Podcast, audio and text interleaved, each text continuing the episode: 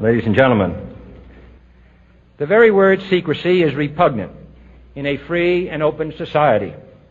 And we are, as a people, inherently and historically opposed to secret societies, to secret oaths, and to secret proceedings. We decided long ago that the dangers of excessive and unwarranted concealment of pertinent facts far outweighed the dangers which are cited to justify it. Even today, there is little value in opposing the threat of a closed society by imitating its arbitrary restrictions. Even today, there is little value in ensuring the survival of our nation if our traditions do not survive with it. And there is very grave danger that an announced need for increased security will be seized upon by those anxious to expand its meaning to the very limits of official censorship and concealment. That I do not intend to permit to the extent that it's in my control. And no official of my administration, whether his rank is high or low, civilian or military, should interpret my words here tonight as an excuse to censor the news, to stifle dissent, to cover up our mistakes, or to withhold from the press and the public the facts they deserve to know. For we are opposed around the world by a monolithic and ruthless conspiracy that relies primarily on covert means for expanding its sphere of influence, on infiltration instead of invasion, on subversion instead of elections, on intimidation instead of free choice, on guerrillas by night instead of armies by day. It is a system which has conscripted vast human and material resources into the building of a tightly knit, highly efficient machine that combines military, diplomatic, intelligence, economic, scientific, and political operations. Its preparations are concealed, not published. Its mistakes are buried, not headlined. Its dissenters are silenced, not praised. No expenditure is questioned, no rumor is printed, no secret is revealed. No president should fear public scrutiny of his program, for from that scrutiny comes understanding, and from that understanding comes support or opposition, and both are necessary.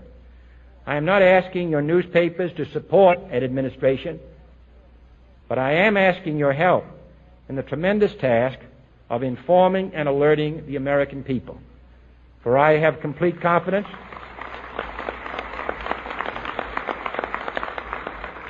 in the response and dedication of our citizens whenever they are fully informed. I not only could not stifle controversy among your readers, I welcome it. This administration intends to be candid about its errors. For as a wise man once said, an error doesn't become a mistake until you refuse to correct it. We intend to accept full responsibility for our errors, and we expect you to point them out when we miss them. Without debate, without criticism, no administration and no country can succeed, and no republic can survive. That is why the Athenian lawmaker Solon decreed it a crime for any citizen to shrink from controversy. And that is why our press was protected by the First Amendment, the only business in America specifically protected by the Constitution, not primarily to amuse and entertain, not to emphasize the trivial and the sentimental, not to simply give the public what it wants, but to inform, to arouse, to reflect, to state our dangers and our opportunities, to indicate our crises and our choices, to lead, mold, educate, and sometimes even anger public opinion. This means greater coverage and analysis of international news, for it is no longer far away and foreign, but close at hand and local. It means greater attention to improved understanding of the news, as well as improved transmission. And it means, finally, that government at all levels must meet its obligation to provide you with the fullest possible information outside the narrowest limits of national security. And so it is to the printing press, to the recorder of man's deeds, the keeper of his conscience, the courier of his news, that we look for strength and assistance, confident that with your help, man will be what he was born to be, free and independent.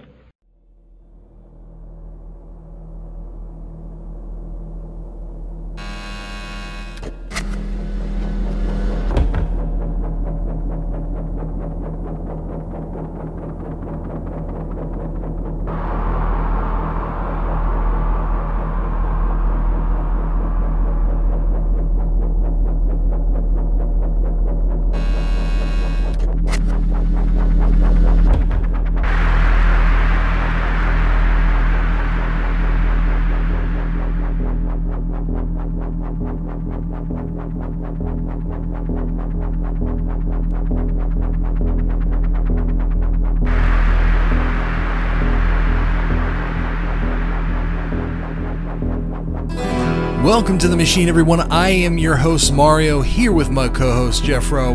Journey with us as we adventure into conspiracy theories and the unexplained. Welcome back to the uh, machine, everybody. I am here with Jeff Rowe. Jeff Rowe, how are you? Good, good. How are you doing, Peter? I'm good. I'm tired, buddy. I'm t- do I look tired? Uh, we're both exhausted. Very, very tired, very exhaust- exhausted. I can't talk today for whatever reason, so get ready. This is going to be a hell of a ride. Uh, just me trying to learn how to speak here as I go along. And um, you know what? Tomorrow's tomorrow. Tomorrow's Veterans Day, right? Yes, as we record this, tomorrow's Veterans Day, so we wanted to say thank you to all the veterans out there. We know we have a lot of veterans that are listeners. Absolutely. Thank you to all the veterans. We appreciate each and every one of you. Uh, although some some people may listen to our podcast and go, "Oh, you're anti-American." No, not quite. Not not quite at all. Not at all. Not even a little bit. No, we're, We're pretty not. pretty American.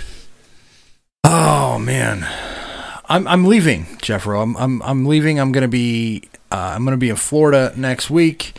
Just missed the hurricane Nicole. I don't know if you call it a hurricane. People are so they like to make things bigger than what they actually are. You know, I don't I don't think I don't think it was really her hurricane classification. I think at the last minute they called it a Cat One or whatever, but uh, I don't know. Hopefully everybody's okay. Right. Is this the infamous belly of the beast vacation that we've heard so much is the about? belly of the beast vacation. I'm going down there to wave my dick around, and I don't give a. No, I'm joking. They not going to do that. They Not- might welcome that down well, there. yeah, you know that that kind of thing. They, I'm sure they do. I'm sure they throw me a parade too. Just saying. Just find where out where Club Thirty Three is down there, and you'll be more than welcome with open They'll arms. tote me to a little island. Ooh, ooh. Too far? I don't think so. It's right around the corner. Jeffro. Jeffro, let's get started on this podcast here. We're gonna we're gonna wrap up the trilogy of our breakaway civilization. We inserted uh, uh, our last episode with Hauntings of Ohio. Those guys are awesome and uh, you're very very entertaining. If you haven't caught some of their videos on YouTube, definitely go check them out. You can go uh, you can find the link on our website and uh, get on there. Which you know, and we're still. I have people looking for us, Jeff. I don't know if I told you this. I have people. We're busy. We're busy. We're very busy. We're not busy. Very busy. We're not. We're not busy. I'm so busy. I don't know if there's going to be time for us to have. We're going. We're. It's gonna happen, Oh buddy. no, we're going. it's. I'm busy. We're going. And you know, I've been keeping in touch with. uh you know, with the guys there and Jack, everybody, they're they're ex- they're excited. They're they're ecstatic to have us at some point. We just got to get some schedules moved around. Probably won't happen anytime soon, but we're gonna work on it. We're gonna get out there. I'm dragging your ass out there. It's a work in progress. It is a Very, work in very progress. long, very long It's gonna happen. progress. It's gonna happen. I'm They already said they would provide the diapers and the wipes and everything, so you're you're good. okay. That may very well come in handy. Oh, Jeffro, Breakaway Civilizations Part Three, the wrap up, right? The culmination. The culmination. What what have you got for us? Because beginning of this episode, we played a clip from JFK uh, speaking out about It's the Secret- famous secret yeah, secret, Secret society speech that he gave. Right. Um, he gave that on, I believe it was. Uh, let me. I have a date. I Isn't think it was crazy? April. It's crazy how a president then can speak about secret societies as as, as if it's it's not taboo to talk about. But if you do it these days, you're a conspiracy theorist, right? We had a president in the previous administration that talked about it, and you know his people who agreed with that were we're all just a bunch of conspiracy theorists, and it's you know f- okay, whatever. Uh, you, it, you say conspiracy theorists like it's a bad thing. Well, no, I mean the actual definition is what two or more people conspiring on something to keep it secret. So Which- to meet the definition of conspiracy isn't very difficult. derived from the CIA during JFK assassination to try to dis- discredit a lot of people. But no, yeah, and this date's going to play an important part here on this presentation. It was April 27th, 1961 that that speech was done. So, you know, keep that in the back of you guys' mind. I'm Um, sure he will. Bad joke. Sorry. Look, if we can't laugh about these things, man, what are we doing with our? You have to be able to laugh about anything and everything. Well, I mean, if we don't start laughing about some of this stuff that uh, I have kind of dived into, then, you know, we're wasting our time here. You don't seem much of a diver, more of a cannibal kind of guy. Cannonball, yeah. I'm, I'm, my shape is very cannonball like, yes. Hey, our shape. I believe one of our one of our followers on Discord called me pudgy, which was I took that as a compliment. He said, I, I can't remember who it was. I want to say, I don't want to say because if I get it wrong, I'm going to offend someone. But somebody said I was pudgy, and I was like, oh shit, he thinks I'm pudgy. Yeah, Right? right. That's a that's a win for me. I'll take that. Absolutely. Yeah, I wish I was pudgy. You are pudgy, my friend. Extremely pudgy, yes. Stay pudgy, my friend. Stay pudgy. All right, back to some more serious stuff here, real quick. Um, so, going back to the first two episodes of this series, we try to hammer home the whole idea of secret information, secret technology, and how going all the way back to the 1850s and the 19th century there, Yeah, we were talking about zero gravity in eighteen late eighteen hundreds, right? 1850, yeah. 18 that's that's insane we're talking Absolutely about insane. technology that that people claim does not exist that we have no way of of even fathoming having our hands upon which now we're seeing that that's that's not so much true i mean all you have to do is look up this this information that we've given you in the past two breakaway civilization episodes. Do a little research look into this stuff and it's it's there. Absolutely. And and before we get to the end of this podcast, we're going to disclose a lot of information that if you up to this point don't believe that there's that technology available, there will be very little doubt that at the very least it's plausible, but I would with with what I've found I I think it's no doubt that we have that technology. But yeah, we're we're basically going all the way back from the racing engine up through the Sonora Aero Club, up through Solomon Andrews, up through Keely, up through T. Townsend Brown and Tesla, all the way up into World War II, right? We, we've touched base on all this information. And going forward, we left the very end of the last podcast with Walter Bosley's sort of breakdown of what he was thinking, what actually happened with Operation Paperclip.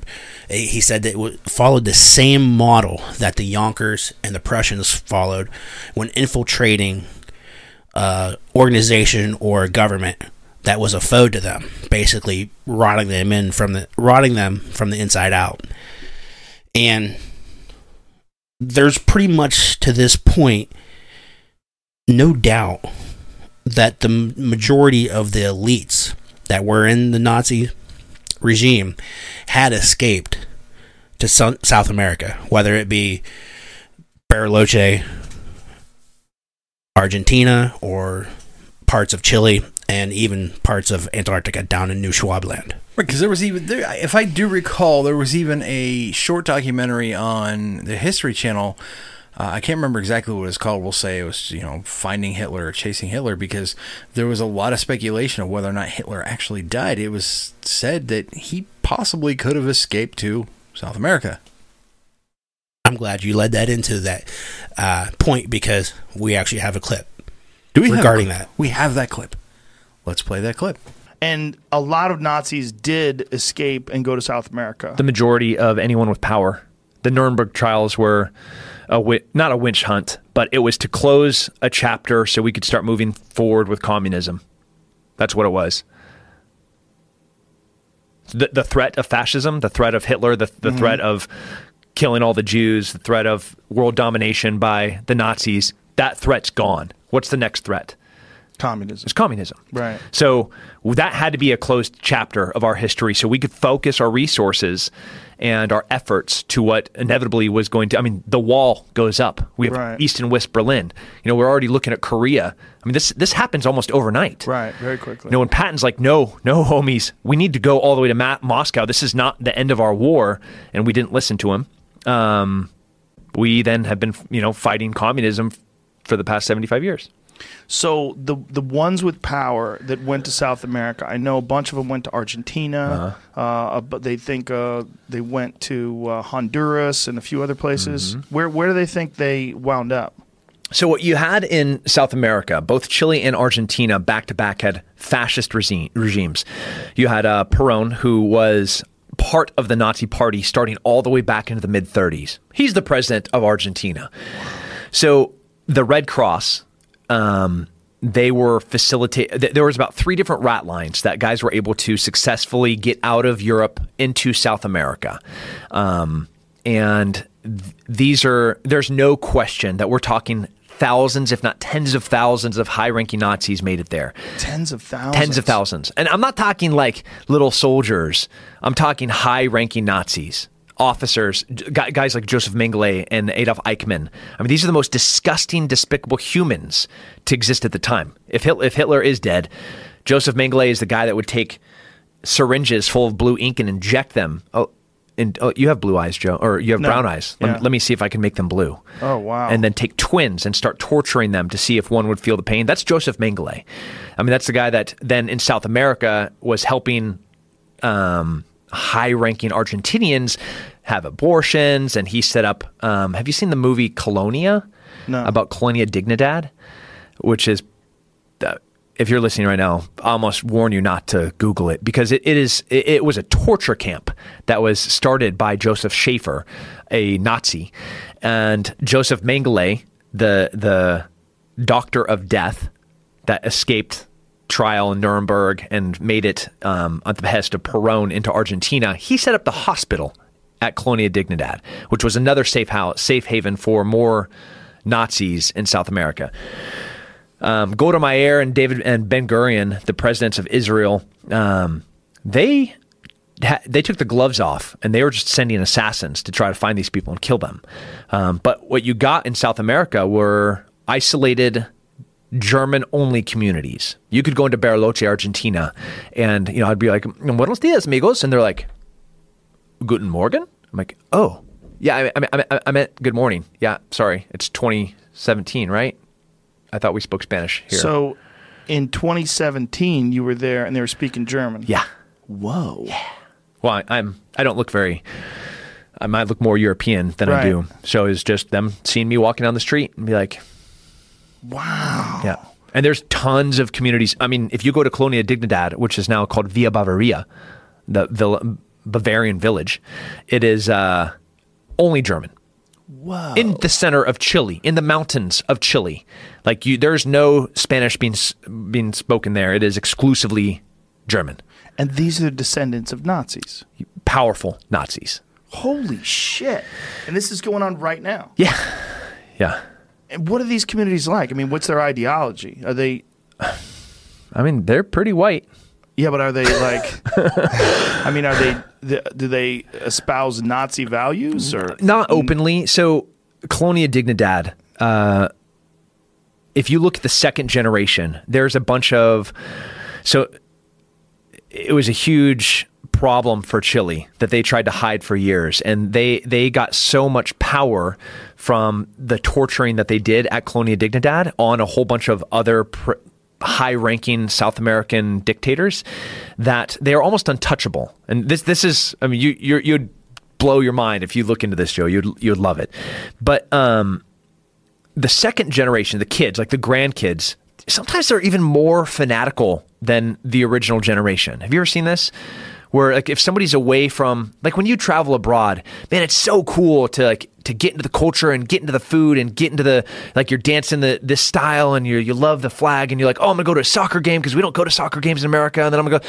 But then maybe after like two months, you kind of miss home, you know, and then like a year, like you really miss home. And then 10 years, like you really, really miss home. And you see the same thing in the United States where it's not really a perfect assimilation. It's not the melting pot where you see generations that are espousing to be more like their ethnic heritage than they are American. You know, they're flying the Irish flag and like, I'm, I'm Irish. Um, well, it's just times a thousand with these communities because they're exclusively German. Whoa. Yeah, it's pretty cool. Kind of weird. So exclusively German and really missing home. Yeah. Yeah. So 70 years later. the second generations I was talking about, um, some of them came to the United States and were high ranking white supremacists that are now in jail, in prison for their racial crimes. And they came out of South America. They came out of Colonia Dignidad. They came out of Bariloche. They came out of Holy shit. Cordoba. They came out of Misiones. They came out of, yeah. Wow. It's crazy. So that's the show, Hunting Hitler. Fucking A, man. It's a so trip. How many people are we talking about all told in South America that come, come out of this? I mean, tens of thousands went there, but how many German communities and what? how big are they? And we maybe have 50 German communities. 50. A How many people, if you had to guess? A few hundred thousand. Holy shit. A few hundred thousand Yeah. descendants of Nazis. Yeah. Wow. Yeah. And man, it's weird when you walk into somebody's parlor and it's like you're stepping back in time into Europe.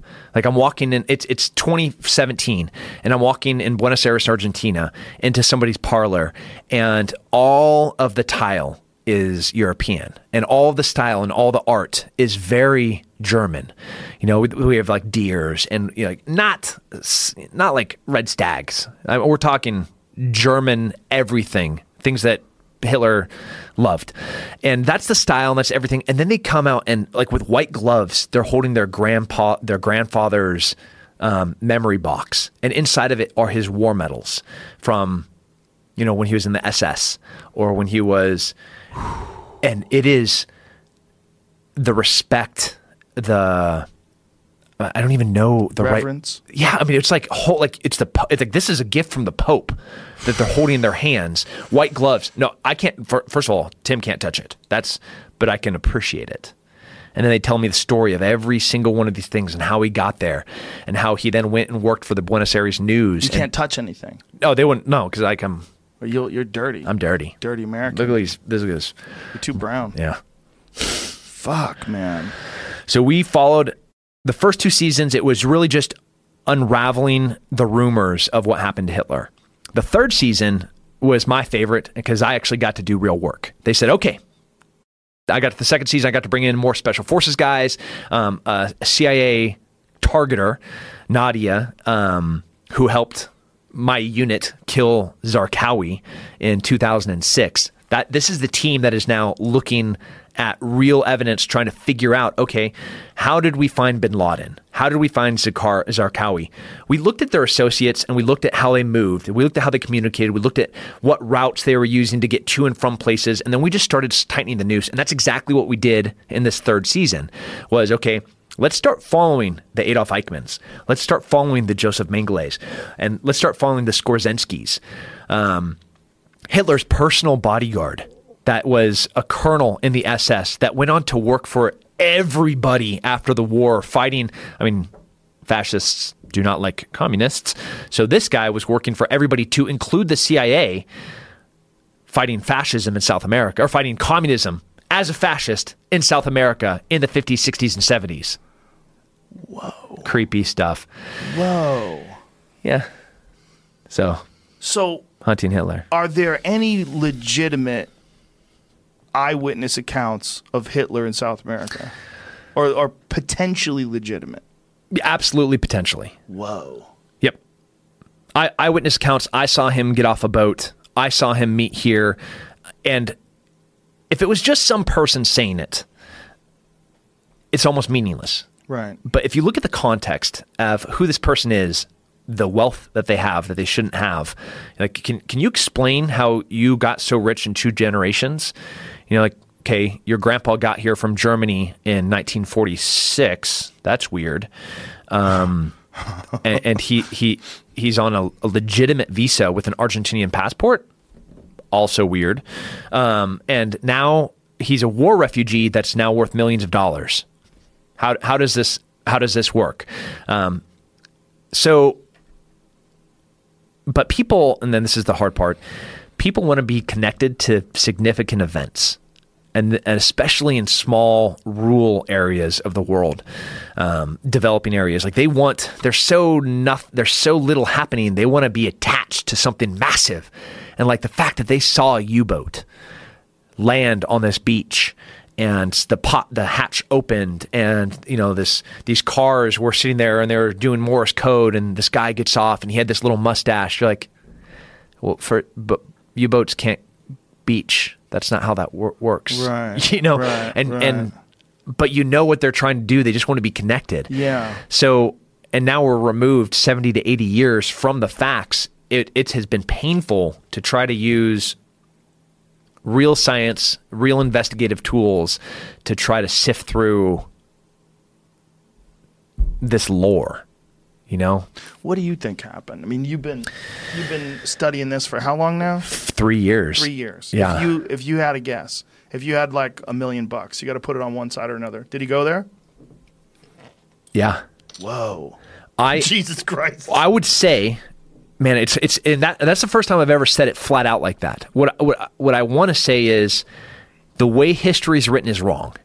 That that's that's clear. There's no way that we can say he died on this day. This is what happened. Here is his body, and the, that's what the physical proof is for sure the woman that that head Yeah. that they were saying was Hitler is definitely not Hitler. It was absolutely not Hit- that's a fact. So they don't have Hitler's body. So then our other option was, okay, is it Eva Braun? Did they just grab the wrong burnt Right. body, right? Right. So there are still descendants of of Eva, and we tried to have them allow us to do it. Then we tried to go through like, um, They- and they can get DNA off of the skull. Yeah. There's meat on it. No, it's something? it's like a tooth, yeah. Okay. and um but they wouldn't consent to it so then we tried to do you know like where people have like the the tree their ethnic tree Mm-hmm. Yeah.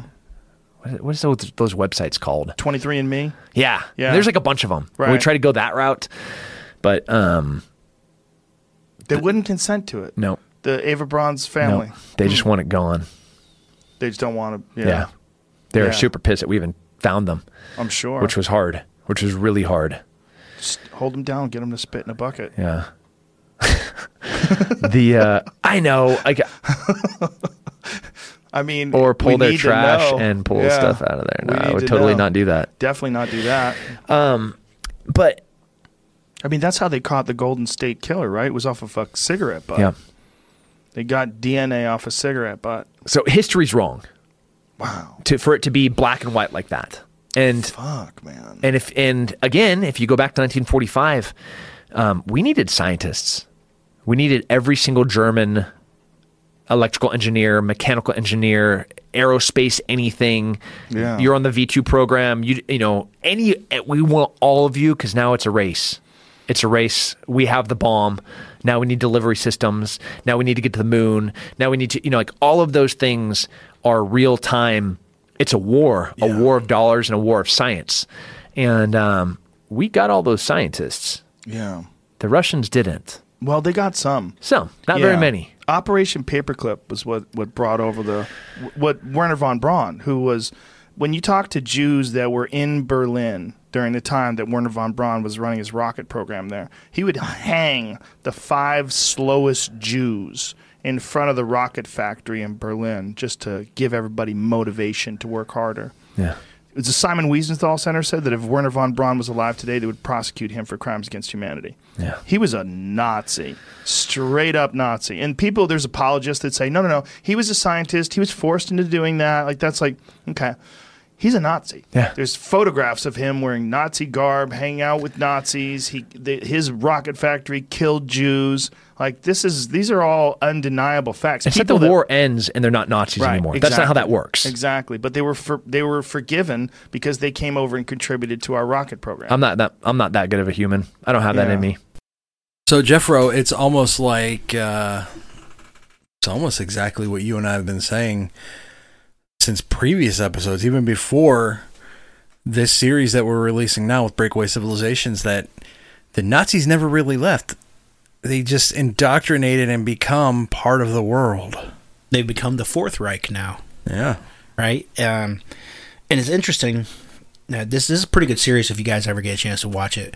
It's very interesting, and it sort of just establishes Now, what was the actual name of this series? Because I was trying to remember. What it Finding. Hitler. I believe Was it it was Finding Hitler? on, His- Okay. on History Channel. Um, and again, if you guys want to reference it, he says it a few times in the in the interview there.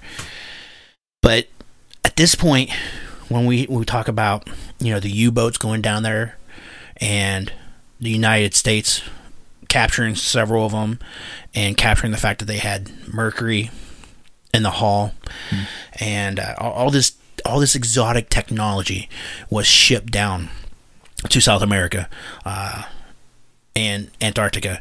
I mean, the paper trail, like he says, it's it's almost undeniable. And then you you wrap that over into the same information that Walter Bosley has, right?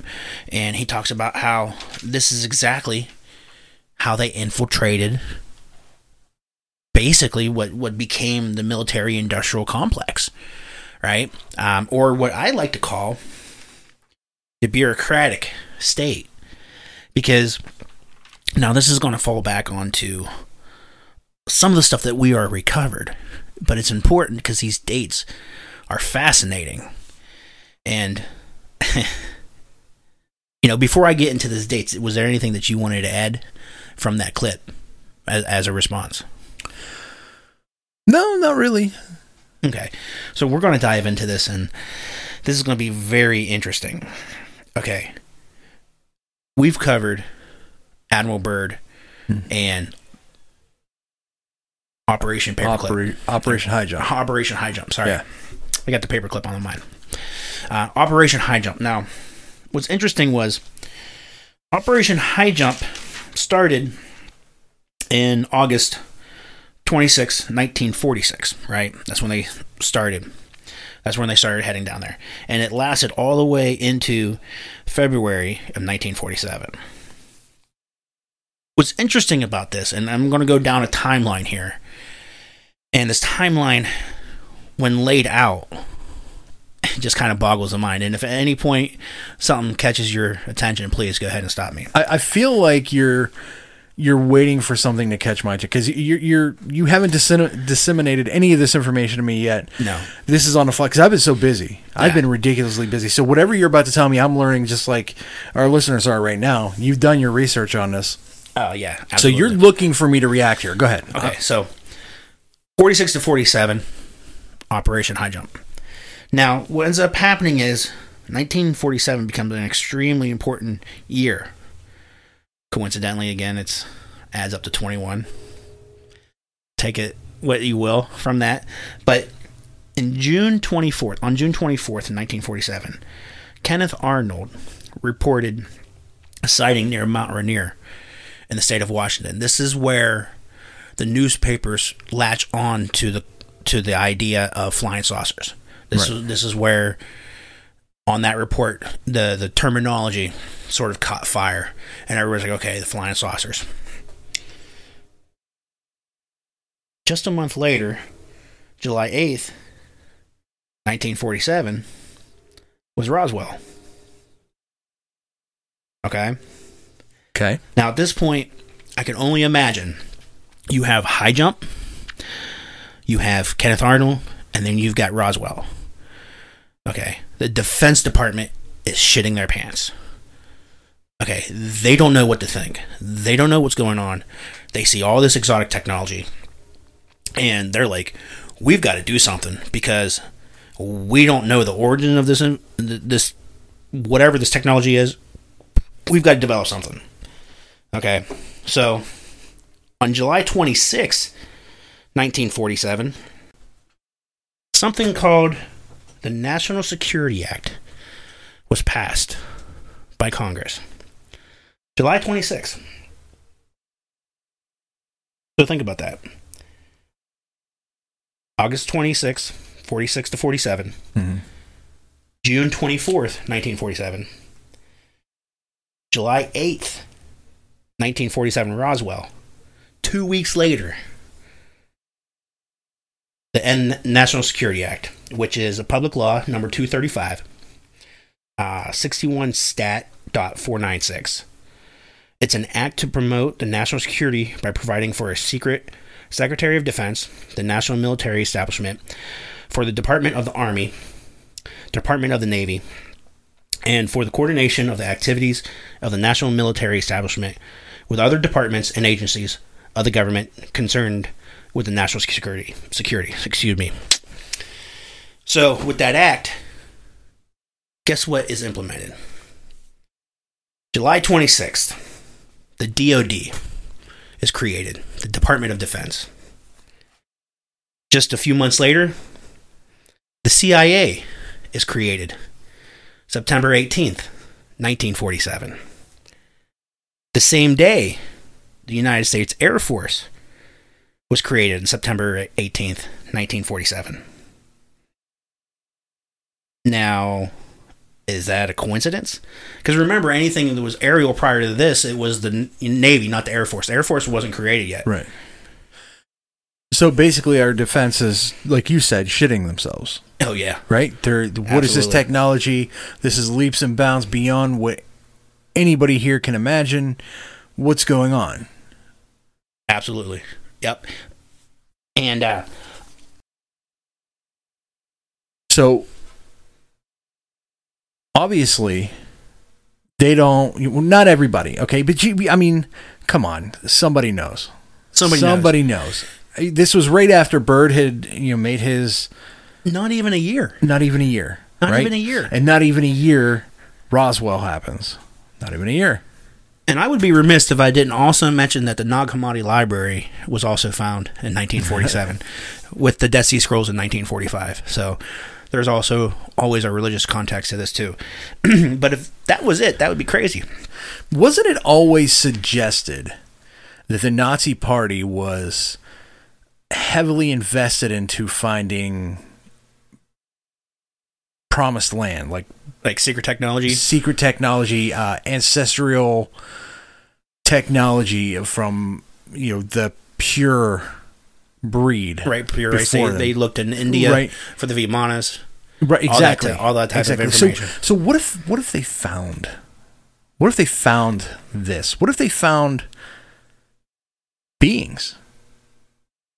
Right? Okay, you're smiling. Yeah. I, I injected. Well, I mean, just just referencing back to the previous episodes, we talk about Maria Orsic, you know, tapping into channeling other beings, right? yes. You know, the you know tapping into and getting uh, information from channeling the Sumerian text, right? The, Okay. the, the you know the Sumerian gods being the Anunnaki. Right.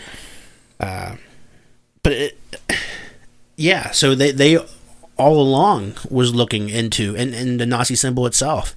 This is this is down in Antarctica, right? This is down in Antarctica. And how many times have we heard reports from different uh, military personnel and people who have been in Antarctica talking about the different things that they've seen down there? Tunnels, caves, caverns with glyphs.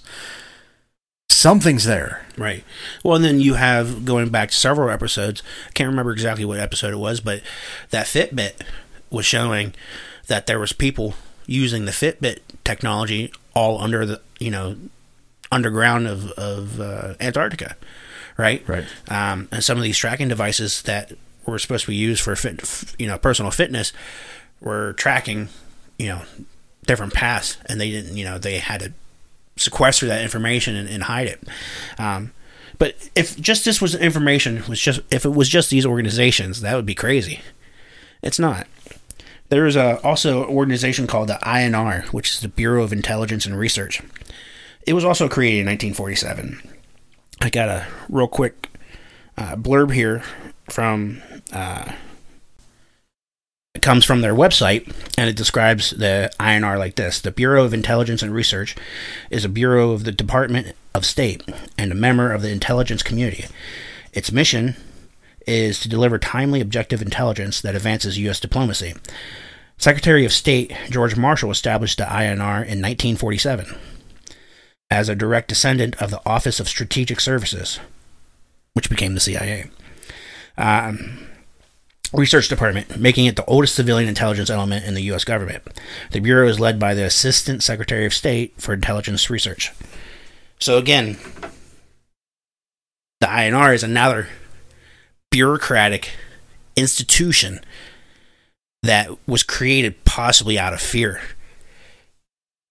And I want to I want to bring everybody's attention to one more prior to uh, me getting your reaction to this.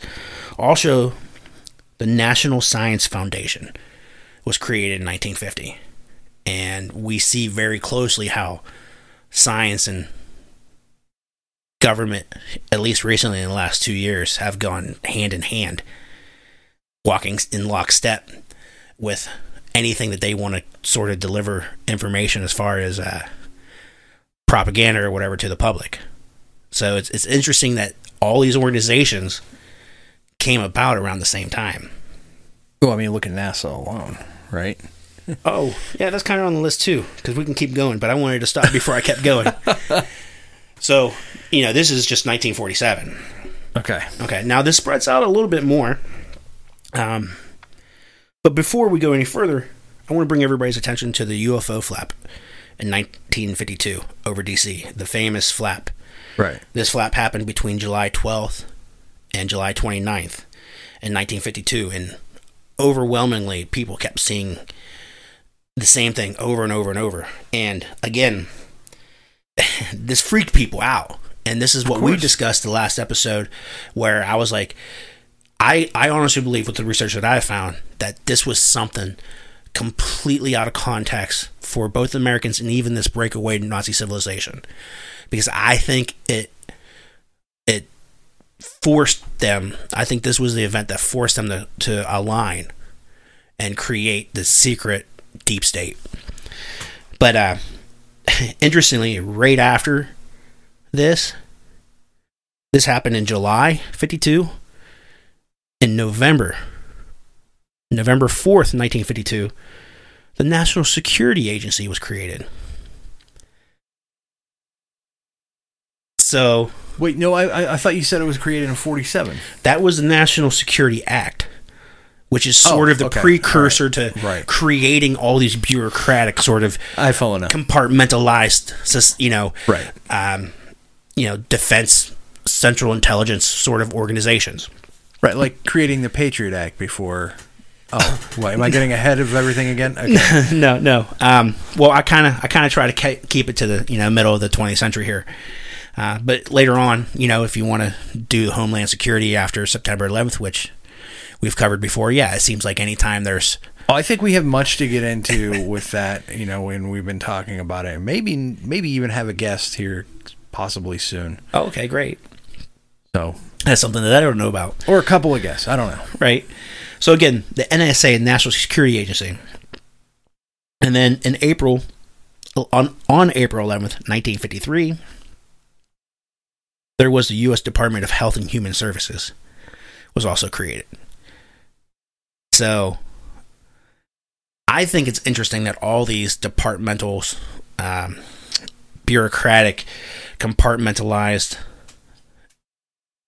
basically defense organizations or, or you know bureaus just pop up all all at the same time and if, if we're going off of my premise that that flap really sort of caused maybe a, a partnership between the Nazi this breakaway Nazi group and, and our you know at least elite uh, government society Well, This- health, health and human services that that that that rings an alarming bell in my mind when you talk about that because to me personally, anytime you have, uh, if anything, okay, I'm not going to claim to be right or left here. I'm just not going to. I'm not going to get into it politically, but if anything, I am anti big government.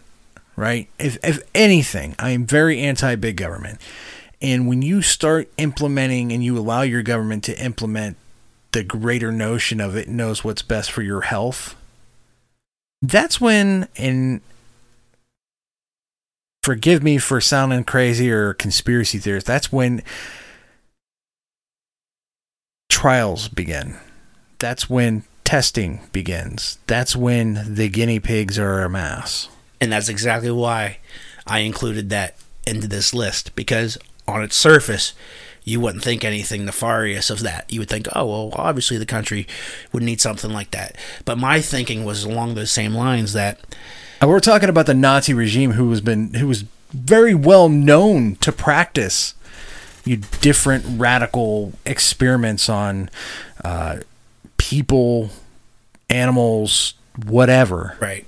Well, I don't. I don't think we were quite in cahoots with the Nazi regime quite yet to this point, because, like I said, the '52 incident with the flap, UFO flap, I think was the final straw. Was the final straw where the Americans were like, "Okay, we know about something that's going on down in South America. We need to, we need to, you know, connect with them." And I, I was thinking the 1953 uh, health and human services was a reaction to okay what's going to happen if there is an extraterrestrial invasion? How would we be able to handle any sort of wounded uh, with exotic technology or, or anything like that? So um, do we have to worry about any sort of alterations or uh, you know i don't know. I just i thought it was important because it was a you would have thought it would have been a society or a designation or a group that had already existed and it didn't come about until this time. So, right after this 1953 period is whenever the Eisenhower meeting happened. The, Right. The famous Eisenhower. Yeah, the meeting in the desert. The treaty. the treaty, the supposed treaty. And you proposed that maybe the UFO flap over DC was a false flag by the breakaway civilization on the last podcast. And I mm-hmm. proposed that it was a legitimate, possible extraterrestrial. Both could be true. Right. Okay. But And either way, following you have the Eisenhower Treaty. you have the Eisenhower Treaty with somebody. Which okay, so for those who haven't heard in the previous podcast, the Eisenhower Treaty goes like this: there was a treaty between President Eisenhower and extraterrestrials, Correct. right? And along with that treaty, I, I'm trying to remember bits and pieces. Again, I'm I'm, I'm tired. I've been going on and on with work and, and OT, but they are allowed to experiment on us in exchange for technology. However, they have to put us back. So if they abduct person or persons, they have to put them back. So if they take Billy Bob from his farm, take him up, experiment on him, they have to put him back, which again makes really doesn't make too much sense. Like why would you make that agreement? Well, it makes sense to me if we think back to the Richard Doty information, where Richard Doty was talking about how not only are there abductions with extraterrestrials, but actually abductions from military personnel. Maybe not necessarily the, the average military personnel, but maybe that secret arm with that secret treaty with the Nazis, and we know Mengele was a crazy asshole, and he could have had disciples at this point who were interested in, in abducting humans and seeing if there weren't some some alterations that we could possibly use to, you know, go to war with, or or you know, if we had to have a, a battle with some sort of extraterrestrial, they they may very well have wanted to try to alter human DNA and this and that. I, I don't know. We're we're You know on the fringes here, but You know what's interesting about this? I'm sorry, I, I'm going to cut you off before I forget because again, I'm tired. I remember seeing an X Files episode, and I love the X Files. I'm one of those guys. Of course, I do. I, we're we're doing a conspiracy theory podcast, right? But in this X Files episode, uh, these two people get uh, abducted. They're driving down the road. Radio goes haywire. Uh, all of a sudden, there's an EMF, right? Car dies. Big light comes down. Everything goes crazy. You see these big eyed beings, which look like the common grays. They abduct these two people from this car.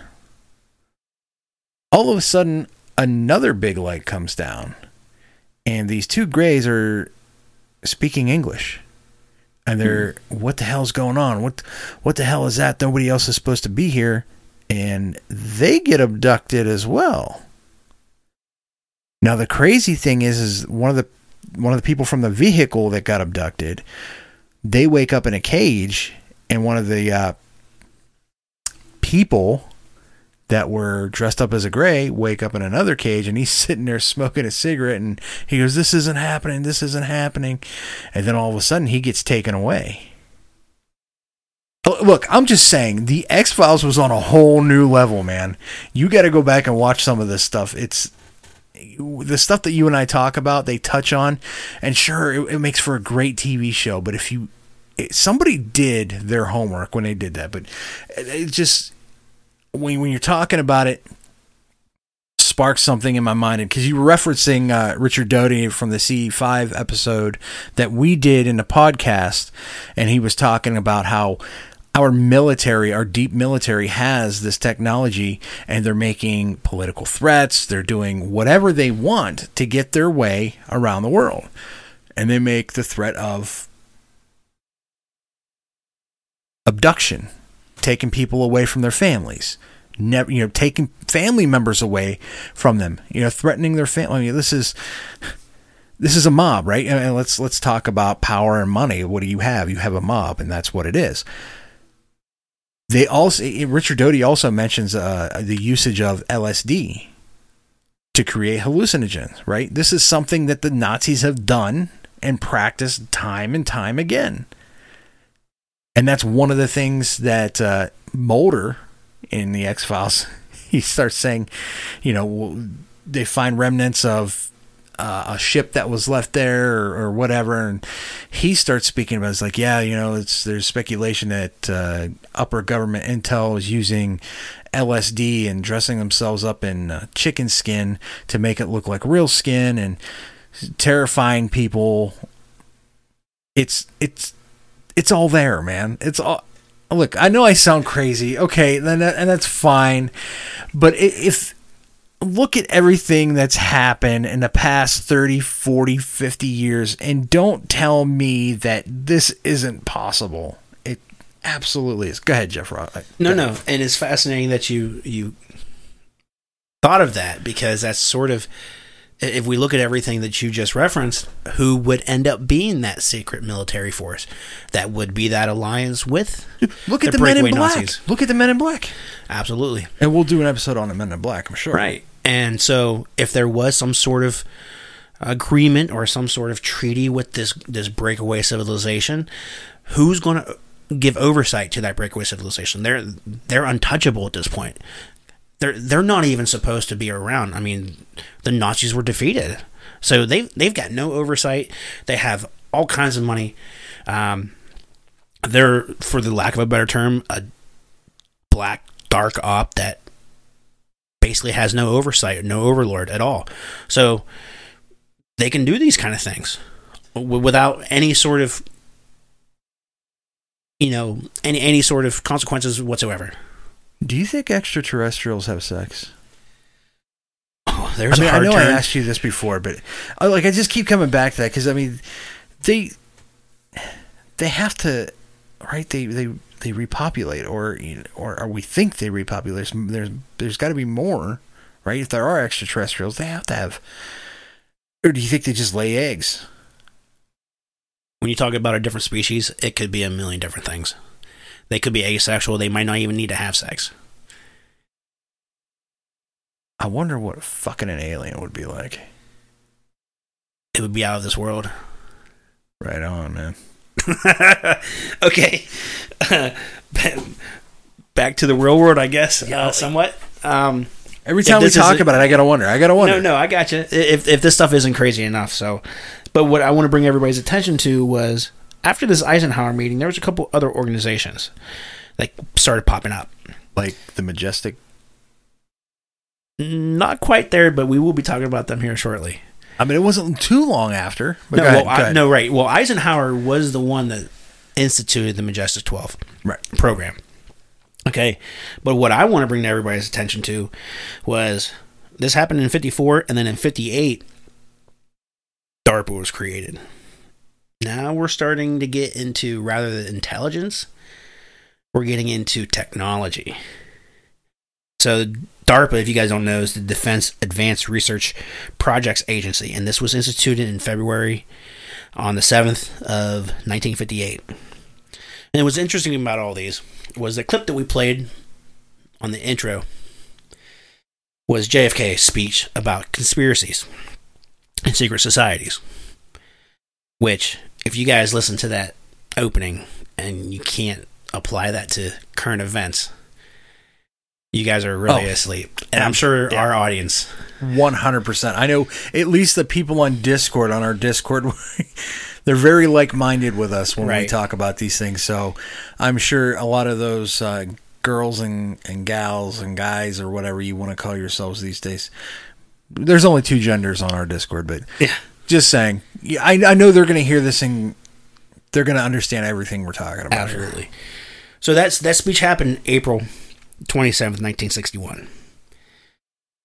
On September 6th, 1961, the National Reconnaissance Office, the NRO, was created.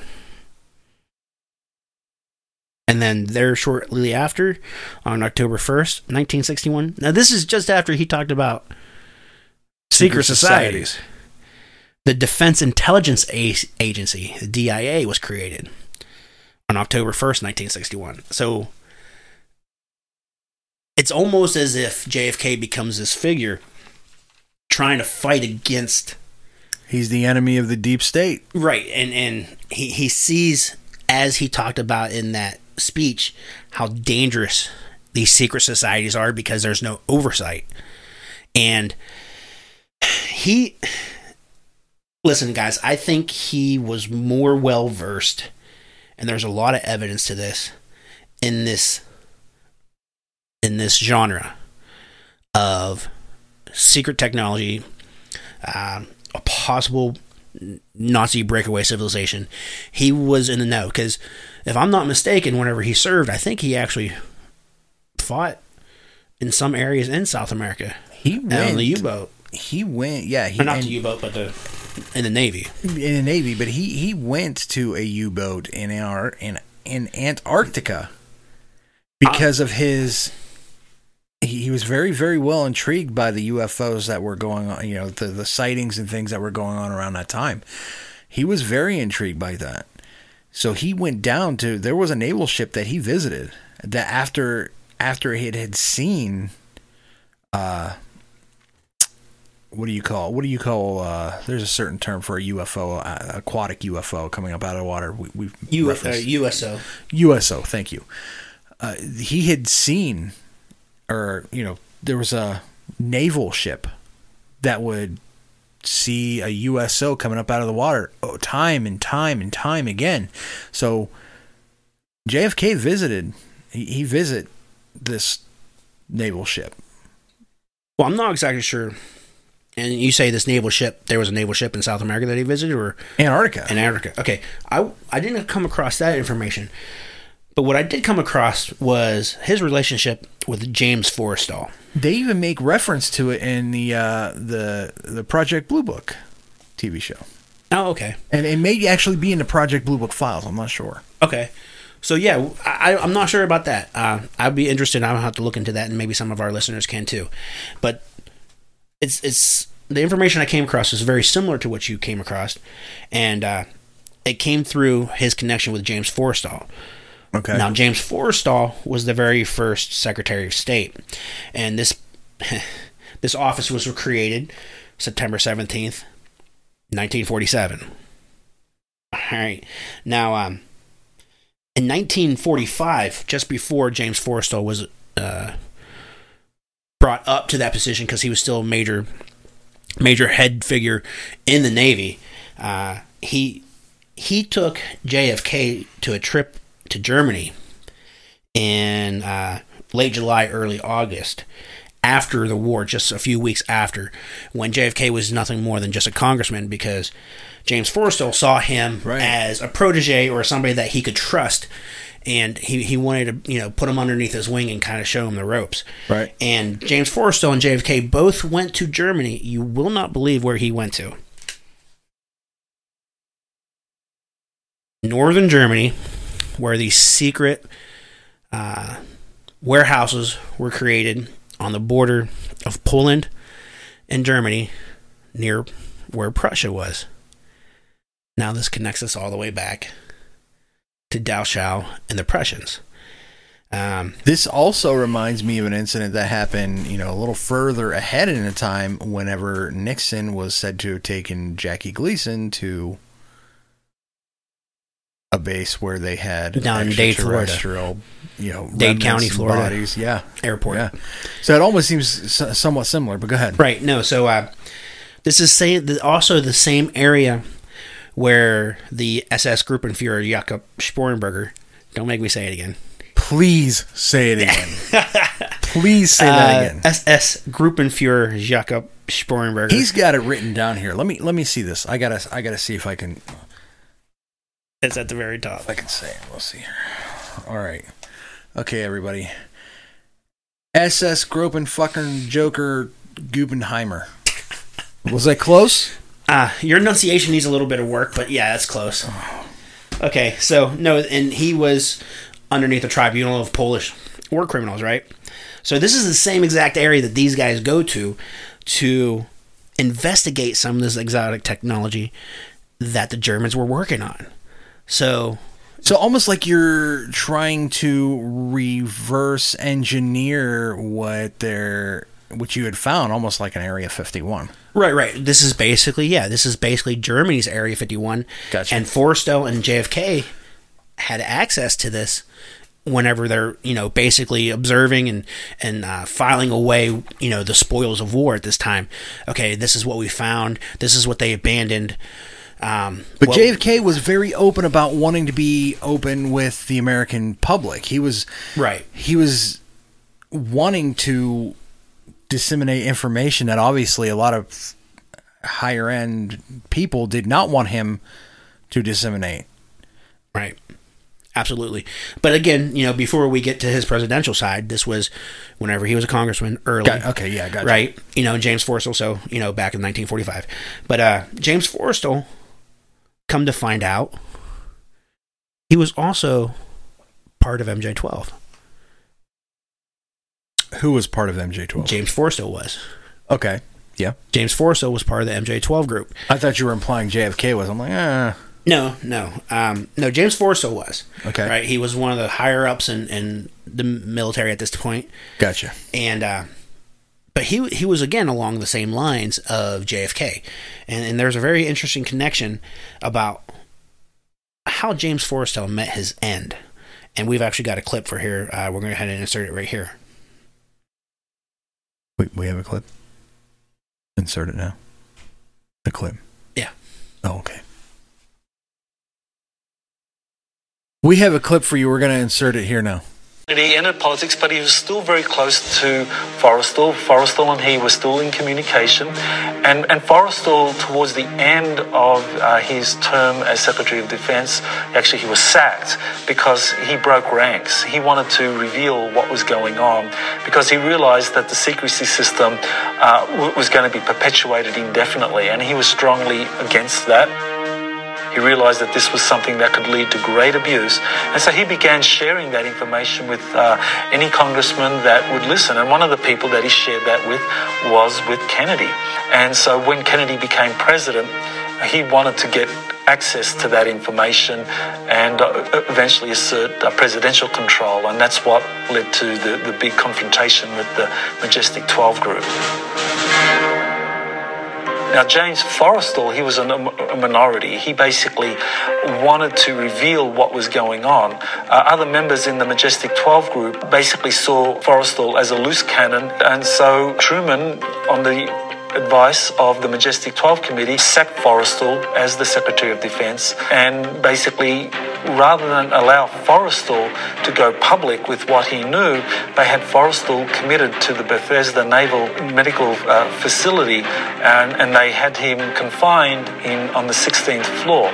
And what happened during his confinement was that Forrestal wasn't allowed to be visited by his um, uh, advisors, such as a, a, Catholic priest that uh, Forrestal was uh, close to and who he confided with.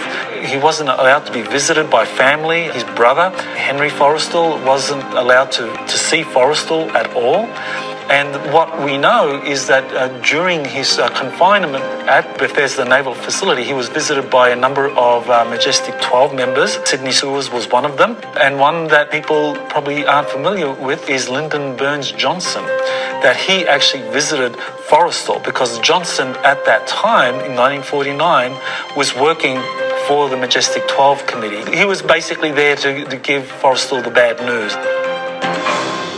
And then shortly after that, on the very day that Forrestal's brother was, was supposed to come in and collect James Forrestal in May of uh, 1949, Forrestal supposedly commits suicide and, and, kind of falls from the 16th floor of the Bethesda Naval uh, facility and, and, and is dead. But there, there have been a number of people who were there at the event and, and saw what Forrestal's body and were familiar with the circumstances leading up to Forrestal's uh, death. And then they said it wasn't uh, by any means a suicide. It was a hit job. The Majestic 12 group were behind it. Okay, so so so Lyndon Johnson, Lyndon Johnson, Lyndon Johnson. Is he now? Is he part of the Majestic Twelve, or is he working with the Majestic he Twelve? He worked with the committee of the Majestic Twelve. Yeah, and I look. He was one of the very last people ever to see Forrestal because no one else was able to get in to see him. They were they had sequestered him in this room at the Bethesda Medical Hospital Only Majestic 12 personnel ever got to talk to him, along with one of the last people who got to talk to him was Johnson. What the hell is going on? Oh. I mean, and there's a reason why why I'm presenting the information in this order. I mean, it all starts to come together. So I I don't think look, if you think Lee Harvey Oswald acted alone in the assassination of JFK, he was a patsy, he was coerced, he was a radical that was fed and you know indoctrinated information to keep him thinking a certain way. They knew what they were doing the whole time. They knew what they were doing. Was was Oswald a stand up, you know, victim? No, he wasn't, but he was used. He was definitely used. Absolutely. Absolutely. And there's no question about it. Um, so, I mean, going forward after that bombshell, right? Okay. Uh, yeah. So moving forward, moving forward, we're gonna we're gonna fast forward to his presidency. Okay, JFK obviously at this point, with his connections with Forrestal, with his connections as a Navy man seeing USOs, as a man who visited exotic technologies in Germany. He obviously knew about this stuff going on. Okay. Now, part of this breakaway civilization is the fact that we're, we're starting to get into the idea of uh, SSP, secret space programs. Okay. Okay. And JFK knew about these secret space programs. Mm-hmm. And again, these secret space programs, the, how I interpret them, are these programs with this breakaway Nazi organization because they have the Haunebu, they have this technology that we talked about in the first two episodes. Obviously, was displayed during Operation High Jump. Um, again, with my hypothesis that there was some several actual extraterrestrial events happening in the 40s and 50s, there being some sort of political alliance with U.S. government elites and these Fourth Reich elites. Um, and may possibly even extraterrestrials as well. and, possibly extraterrestrials, right? Um, so, what we're seeing here is the fact that JFK knew about the space program and wanted to know exactly what was going on, and he was constantly blocked at every setting. Matter of fact, there was. So we're talking about the same JFK who was making a move or a race to the moon in his many a different speeches was consistently blocked from secret space programs as well. Well, a lot of people believe, and it's interesting that you made that connection. A lot of people believe the public space program that Kennedy started was as a uh, parallel program because he was being blocked by the, the secret space program. He was like, okay, you got all this nefarious, you know, dark money. Right. You're not letting me see this. I know we have the technology. So I'm going to go ahead and start my own space program. But the public idea was it was a race to the moon before the Russians get there, right? Before the Russians get there, but it possibly wasn't even that because I actually have some information that's going to blow your mind here in a few minutes. That let's just hold off a second on that. You, Okay. You'll, you'll see where I'm going with this. So JFK is doing everything he can to try to basically battle this the secret program, this secret space program. Which is like another secret society that he speaks out on. Right, right. And again, and that's, I believe, one of the reasons why he spoke on secret societies the way he did, is because he knew of this alliance, of this dark alliance. And in his way, he was trying to get the information out there. And he, he's behind closed doors battling this. And then let, let's be frank here, this is also the same type of information and same type of scenario that Walter Bosley talked about whenever he talked about leaders who get in the way are publicly executed. Right? So we're talking about him in, in this entrenched battle. There's something that have you ever heard of the burn memo? Birdman, I heard of a tweet. I heard of a tweet. No, there was this memo that was a secret, uh, top secret memos that came out that somebody tried to burn before they came out. You just get Elon in there to fire everybody. It works. Yeah, right. And uh, in one of these memos, there was a, a line that said uh, something to the effect of this. This is actually what it said. It said, "Of course, Lancer has been inquiring about our activities, which is something that we cannot allow, because at this and that you know end quote. And this is basically this secret, you know, uh, deep state talking about hey." He's trying to find out about the He's getting a the little alien program. close. He's trying to find out Right. about this other stuff, and we've got to block him at every at every course, you know, at every stop. And now shit's starting to get deep, right? Now, I know in previous episodes you actually had brought this up, and I, if I'm not mistaken, you actually have on the website this burn memo is also part of that dump in 1992 that was uh, leaked to Tim Cooper. And in this in this group of memos, this was where the Marilyn Monroe memo came from. Yes, the one they took down. Yes. I had the CIA burn memo. The, the the copy of it was on our website, and they took it down. Right. Whatever whatever the link is, I I don't. I have to see if I have it downloaded. Um, which shit, I may not be wanting to say that, but uh, yeah, they, they they they took it down. I tried putting it back up. so it Wix was- removed it. it, dude, that thing is gone. It's not even online anymore.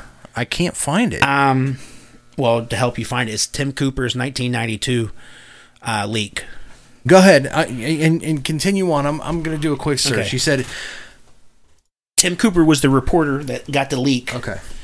And uh, it was in 1992 Marilyn Monroe memo, and in this memo it talked about how uh, actually uh, let's see here. No, I, I don't have it. I thought I had it, but basically she talked to who was it? She talked to. It says that when she was interviewed by the CIA, she was talking to a woman by the name of Dorothy Kilgallen at these parties in Hollywood that she knew about what JFK had talked talked to her about on Pillow Talk, both JFK and RFK, and about how he had seen aliens Right. and knew about them and had seen them Right. in remote uh, facilities abroad.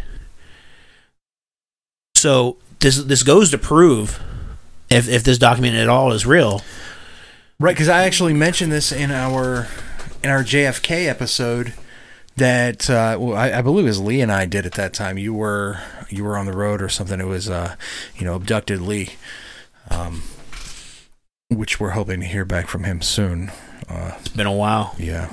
Uh, Lee's life matters. Let's bring him back down to earth. But anyway, I remember talking uh, and having this discussion with him, and, and of course he was, you know, oh, I can't believe it, Mario. I can't believe it. Say it ain't so. Whatever.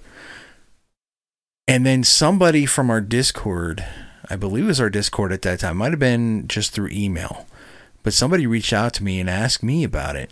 It might have been through Facebook because we still had a Facebook at that time. Yeah, it was crazy. But somebody reached out to me and asked me about it, and uh, I said, "Well, you know, that's that's kind of how the story goes. That's, you know, she was told information. Um, John shared information with her about extraterrestrials, and Bobby was supposed to pick up where John left off, and the same thing happened. I mean." Where does where does a coincidence lie, really? Right? Right. And all this information, whenever I was coming across it, it just all lined up. I'm thinking this is absolutely nuts. way too coincidental for Right. it. I mean, yeah, can you even call it a conspiracy theory anymore? Come on. I don't know. Maybe after this next uh, bit of info, you might not think that. I don't think it now, but go on. Excuse me. Cut you off guard there a little bit. Yes, excuse me. I'm sorry. Um.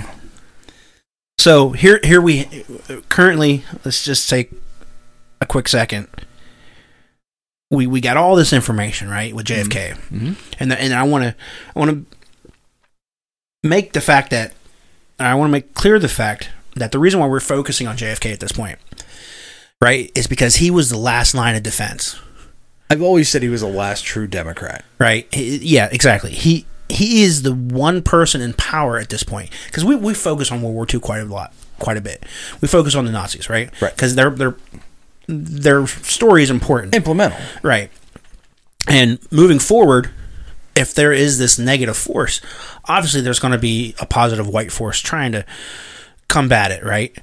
And at this point, this was almost like the last hurdle that the deep state needed to overcome to basically move on without any sort of restrictions whatsoever. And, and Kennedy stuck his neck out on the line, and he seems to be the one in history that was trying to stop this. And he was one of the few people at the time, being the president, that had any sort of clout to, to if there was anybody who could do it, it was going to be him. So that's why I'm, I'm focusing so much on the on the Kennedy information because he not only is he important, but he's connected through so many different things in this story about the secret space program. I mean, he he basically started our space program Yeah. right? So, whenever I was looking into the space program, after his assassination, which happened November 22nd, 1963, there was a very strange document that came out early, uh, and, and the early researchers were looking into sort of trying to gather all kinds of information, whatever they can get their hands on. Uh, and this, this document is called the Torbit document. And we have a little bit of a quick uh, clip here that's going to explain the Torbit document a little bit better than maybe I can. Torbit document. The Torbit document. We have a clip. Yep. Gonna play it here. Yes, sir. All right. We have a clip called the Torbit document. We're gonna play right here. Another connection between the JFK assassination and the space program. In the late 1960s, an odd document began to circulate among the people investigating the murder of the president. It was called the Torbit document. In the 1960s, there was a, a samizdat, uh, a mimeographed document that was circulated called the Torbit document. And it was allegedly written by a Texas lawyer in the late 60s who used the pseudonym of Torbit. What the Torbit document went on about at length was the Kennedy assassination and its connections to NASA and Wernher von Braun. The Torbit document maintained that Wernher von Braun commanded a special team called DISC, the Defense Industrial Security Command. And DISC was run out of Redstone Arsenal in Alabama. And what a lot of people don't realize is that the early space program was really all in, in Alabama. It wasn't in Houston. That was until later that they moved things to, to Houston. And the Torbit document maintained that because of the elements of the space program and with Wernher von Braun, that DISC was somehow involved in the Kennedy assassination and to coordinate people from NASA and other parts of the military and CIA, and then with Lyndon Johnson having control of the uh, Dallas police force and things like that. So the Torbit document really is an oddball document about the Kennedy assassination because it gives a, a slightly different slant on it, which brings in the military and NASA, the missions to the moon. I got a book uh, from NASA uh, that was about Wernher von Braun, and it was all these photos of him and his life in NASA. And Johnson and Kennedy had gone to Redstone Arsenal and met with Wernher von Braun in the early 60s when Kennedy had announced we were going to space. And according to this book, they had some huge argument together, and von Braun and Kennedy and Johnson all had this big, big argument about how we were going to go to the moon, what the mission would be all about, what the American people would get to see, all that kind of stuff. And apparently, it was Kennedy arguing for different technology, a more overt space program, one that would apparently be quite different than what we were actually told and von Braun and, and Johnson were completely against it. And, and at that point, in a sense, Kennedy's fate was perhaps sealed. He's gone rogue. Kill him. He's right? I mean, that's that's pretty much what's happened here, right? Yep. Again, eh, eh, Lyndon B. Lyndon B. Johnson, right in the thick of things. What a vice president. Uh, and a vice president at that, right? Right. So imagine imagine the the mentality, the feel of threat surrounding this man the whole time. Yeah, but you got your vice president who's supposed to be on your side, just completely disagreeing with you up and down. I mean, you could talk about Bay of Pigs and everything else along with this. They've got every reason in their minds to eliminate the non-conforming person for your secret society for for what your organization is trying to do right? You have somebody objective cut the cancer out. Right yeah and in their mind in, in this deep state mentality of this alliance this dark alliance with this breakaway civilization basically Kennedy had become a thorn in their side. And the thing that I think is so fascinating about this Torbit information is on its own, on its face, it doesn't really mean a lot. But if you look at all the information coming from a different different angle that we've just presented here, both in this podcast and in the last couple podcasts, it, it seems to line up a lot. Because I mean, think about the connections here we're talking about von Braun again, right? Von Braun goes all the way back to the Vril Society prior to Nazi Germany. Right. Right? I mean, he he's helped create the RFZ2, the first flying machine that Germany used the technology from the anti-gravity machine uh, that was funded by NIMSA, going all the way back to Dachau, right? And the Sonora Aero Club. Uh, he was also part of shoot, I can't remember exactly what it was. It was uh, he was also part of the uh, Society for Space Travel uh, in, in Germany before he became part of the Nazi Party. So, so in this small pass, this small span of time, all right, in this this small span of time, we'll say not even ten years. So many things are happening. So many things are changing. How could anybody focus? How could any anybody in the public even possibly focus on one thing to try to grasp an understanding of what is going on around them? It's impossible, Jeffro. You couldn't do it. No way. No way. This information, I mean, it's taken almost 100 years, right? Uh, 70, 80 years. And this stuff has just slowly been trickling out. Uh, again, I just want to hammer home the von Braun information. He was also part of Paperclip, right? Yeah. He was he was part of the secret Nazi organization. I mean, he was a huge Nazi. Um, let's let's think about some of the conspiracy theories about the JFK assassination. People also talk about the mob, right? Yeah. Okay, yeah. well let's let's talk let's talk about the mob just for a quick second. Where is the mob from? Originally, not New York, but Italy. Yeah. Well, the Italian mob. Yeah. Okay. Okay, the Italian mob, right? Yeah. Well, Italy was aligned with who during World War II? Yeah. Oh, yeah. Definitely. They were aligned with Germany, right? So you had German loyalists. You had, you know, very, very plausibly, you had nationalists, right? Um, also, you had Rome, the Catholic Church, help get the Nazis out of Europe. They, they were one of the major people that were able to change identities and give new identities to a lot of these elites who fled Europe and got down to South America from the from the Nazi Party. Not to mention, your government has consistently put the blockade on anybody knowing any of the, the findings from the JFK assassination time and time again. Every presidency, including the Trump pres- presidency, the Biden presidency, the Obama presidency, they've put a stop to it. Like if you were to look at any of this stuff, a document does no good if everything's redacted. Exactly. Then, then you just got a document full of black bars. Right. And and just quickly on the mob theory here, maybe they were the maybe they were the trigger men, right? Because let's not forget uh, during Prohibition, Kennedy's father double backed and uh, stabbed in the back the, the the mob whenever he was bringing over booze from from Ireland right? So the mob had their own reasons to go ahead and try to do something with um, Kennedy because his brother, you know, Robert, he was actually going after you know the mob for uh, uh, what's the term um, racketeering.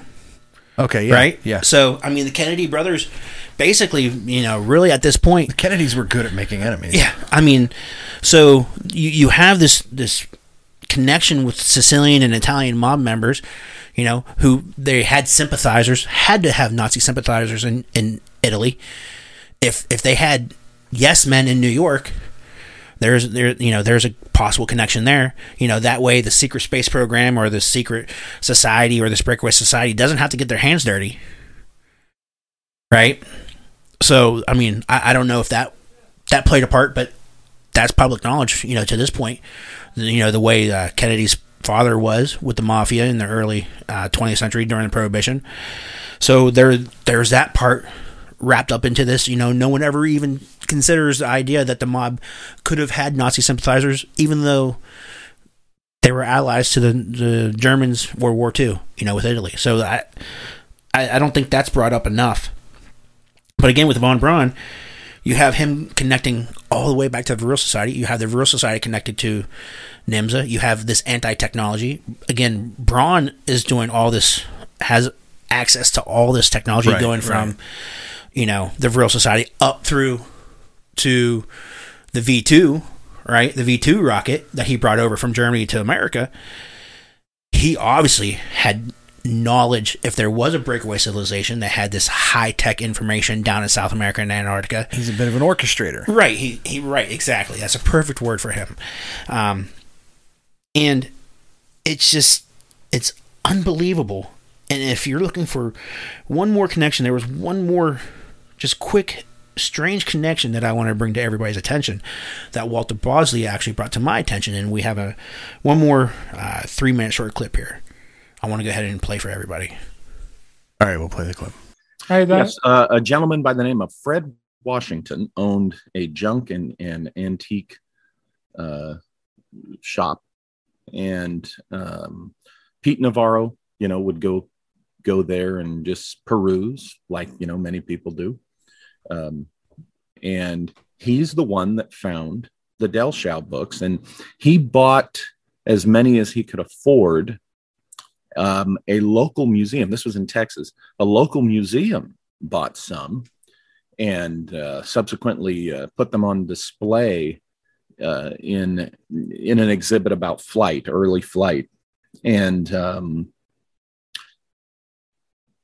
we owe it really to Pete Navarro that we ever heard about Charles Dellschau because these things, when Dellschau died, they were in the uh, the attic of the house he was living in, and then at some point, decades later, when that house was being sold, they ended up in the trash, and that's how Fred Washington got them because they would have been destroyed. We would have lost them. So Washington got them. He had them at his shop.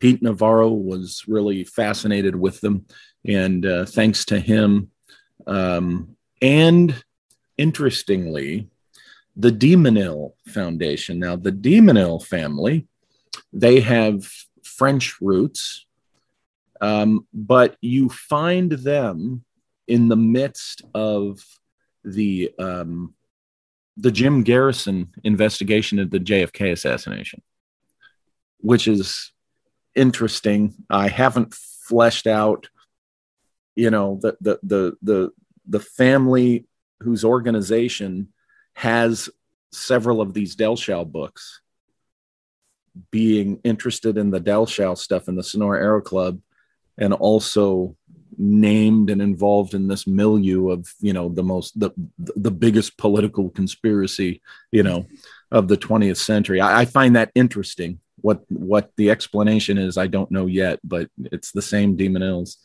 and but really yes thanks to pete navarro and and uh, a handful of other author researchers between him and myself who really uh, dennis crenshaw is is one of them. Tim Swartz, um, Theo Pyman. Uh, you know, these these are the guys that really were among the the first to write about uh, what Pete Navarro found and to write about Del Dellschau. And uh, it, uh, it, in my mind, what I contributed to it was the apparent um, thread of connection that would have led from NYMZA of the mid 19th century to Nazi Germany, specifically via the bell. So, guys, what we have here is a strange connection during the Jim Garrison uh, investigation into JFK's assassination after he was killed. Uh, Jim Garrison being the DA there in New Orleans, and this uh, French family ironically finds themselves caught up in this investigation. Uh, I don't know much about the Jim Garrison information or the Jim Garrison investigation. I know the JFK movie was based a lot on it, Oliver Stone's movie. But this de Menil family does find their way involved in this investigation, and this is the same family that also is extremely interested in these Dellschau Sonora Aero Club paintings. Almost whenever I first heard this, it clicked in my mind that I'm thinking, okay, I think maybe if if all these connections are, are kind of lining up the way they are, maybe they're interested in these paintings and, and, these drawings to try to sequester them, to try to repress them, to try to get as many as they of them as they can, because hush, hush. right because they realize that if anybody sort of puts the puzzle pieces together, there's a, there's a loose connection between the Dellschau information going all the way back to this ancient, I don't want to say ancient technology, but this 19th century technology going forward into what the Nazis were doing and then going forward into all the stuff that we're talking about. Because remember that anti gravity uh, technology was being funded by the group NYMZA, mm-hmm. and then NYMZA kind of turns into the German banking system. Right, the German banking system funds a lot of the, the private equity or the private uh, firms like the Vril Society, who created the RFZ1, the RFZ2, who was connected to von Braun, then so on and so forth.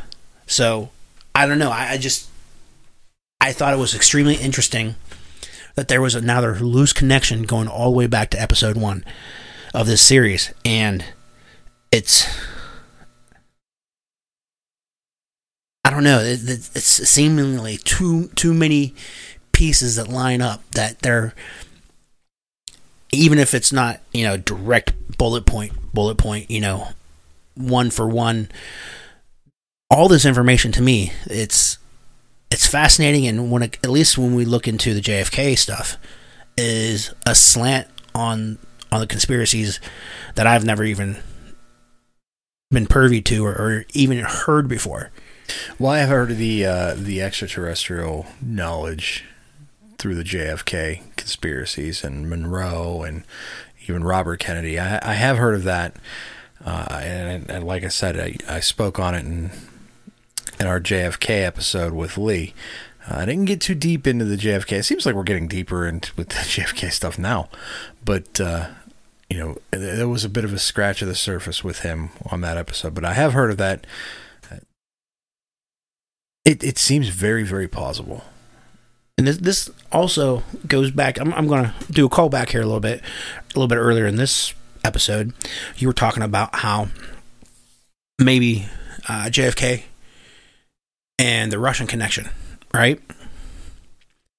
Uh, you were the poor Russians. It seems like we use them as patsies continuously all, all the time, right? I mean, even uh, Oswald was from spending time in Russia and came back. Crazy, right?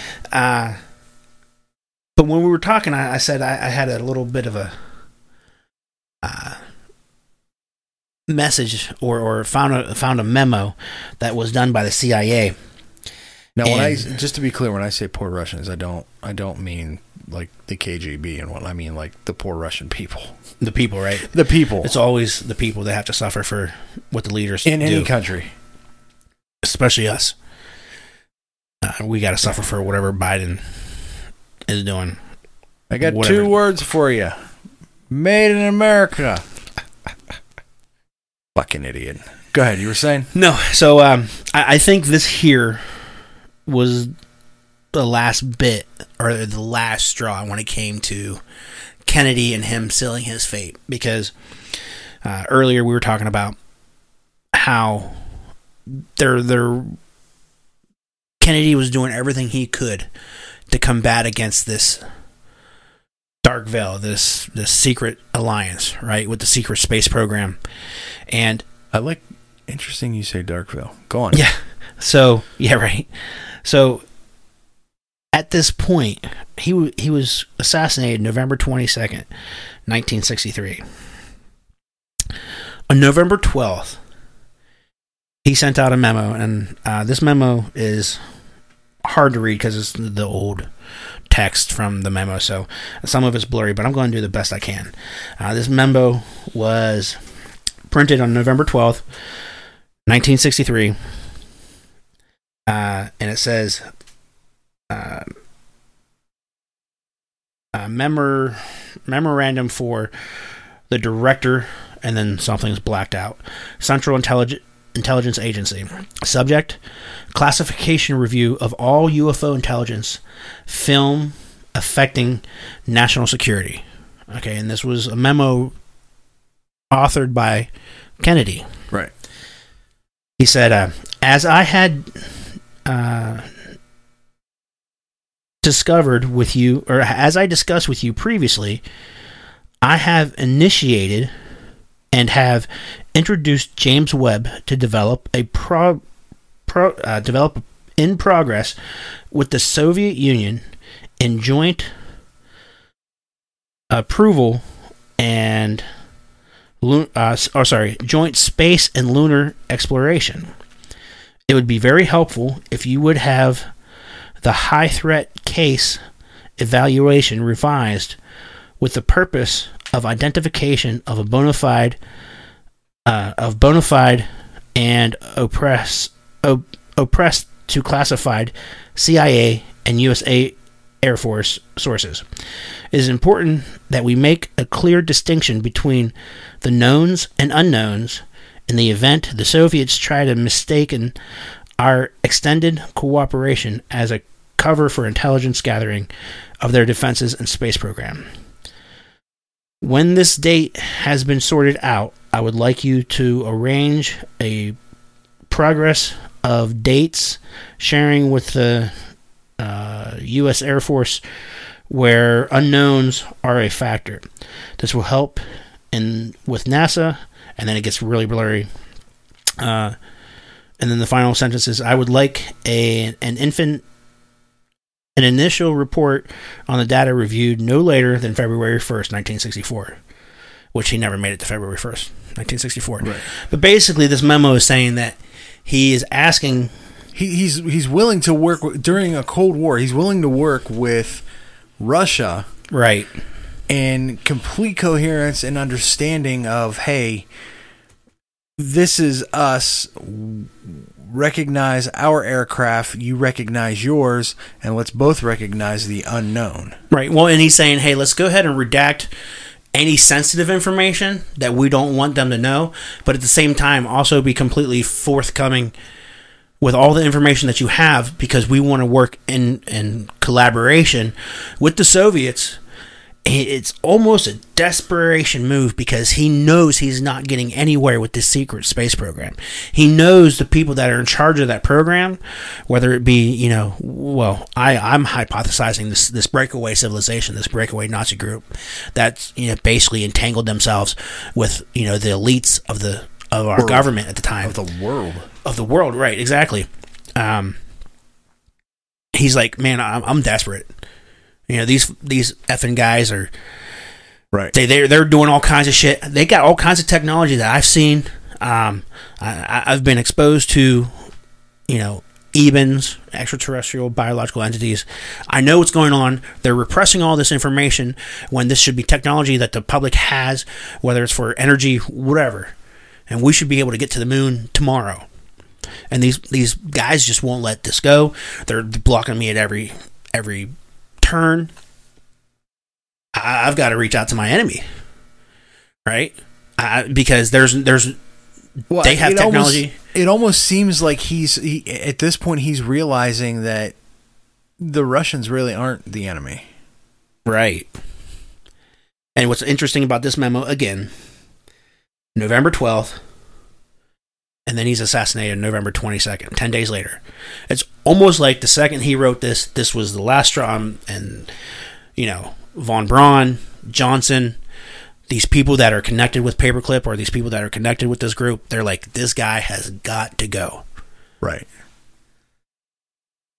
So they dig into all the stuff, which, let's be honest, this, going back to the Torbitt information, Johnson and, and Von Braun, if, if you want to look at that information, have been on the same page for years, right? Because this, this supposed interaction happened in the early 60s, and they, they were arguing with Kennedy then. And Kennedy knew he was just butting his head up against a brick wall. And he just he needed he, he reached out for help and it never got never got past you know the, the, his efforts never made it that far and it was again the public and dramatic execution of a leader which was comes directly from the playbook of the Junkers and the Prussians which going all the way back to Dachau Dachau was a Prussian and Prussia is where modern day northern Germany is. All this information, it just all rolls into a nice, neat ball, and it's um, I don't know. Whenever I I exposed myself to this information, I was flabbergasted. What say you, Mario? I mean, flabbergasted is is a good word to use. I think uh, I think without a doubt, how how can you look at information and be so dismissive by calling it, you know, a conspiracy theory or whatever when there's factual evidence and information backing all of these I don't even I, I can't even say theories at this point. It's fact. It's not theories, it's it's fact. So all you have to do is connect the dots, and that's what you and I do here. And that's what we do best. We connect the dots, and that's what we're. That's what you're doing with the breakaway civilizations, and what we have here with the Nazis and uh, the world elites. We'll say world elites. Yeah, absolutely. The space program. Secret space program. Secret space program, because if you think NASA was our real space No, program, it's not. you're sadly mistaken. There's a reason why they let it go to shit. Absolutely, and that's that's another another point that should be brought up because uh, one would think, why would the greatest nation in the world, what was it in the two, early two thousands, just be like, oh yeah, we don't need the space program? Why, do, why do the elites hate Elon Musk right now? Well, yeah, because he's creating his own space program. He's cre- uh, one that has has come leaps and bounds in the short amount of time that NASA has in the years and years and years that it's been a thing, right? Right, absolutely. So with this JFK information, we're going to close out here shortly, but I wanted to go ahead and bring it to modern times.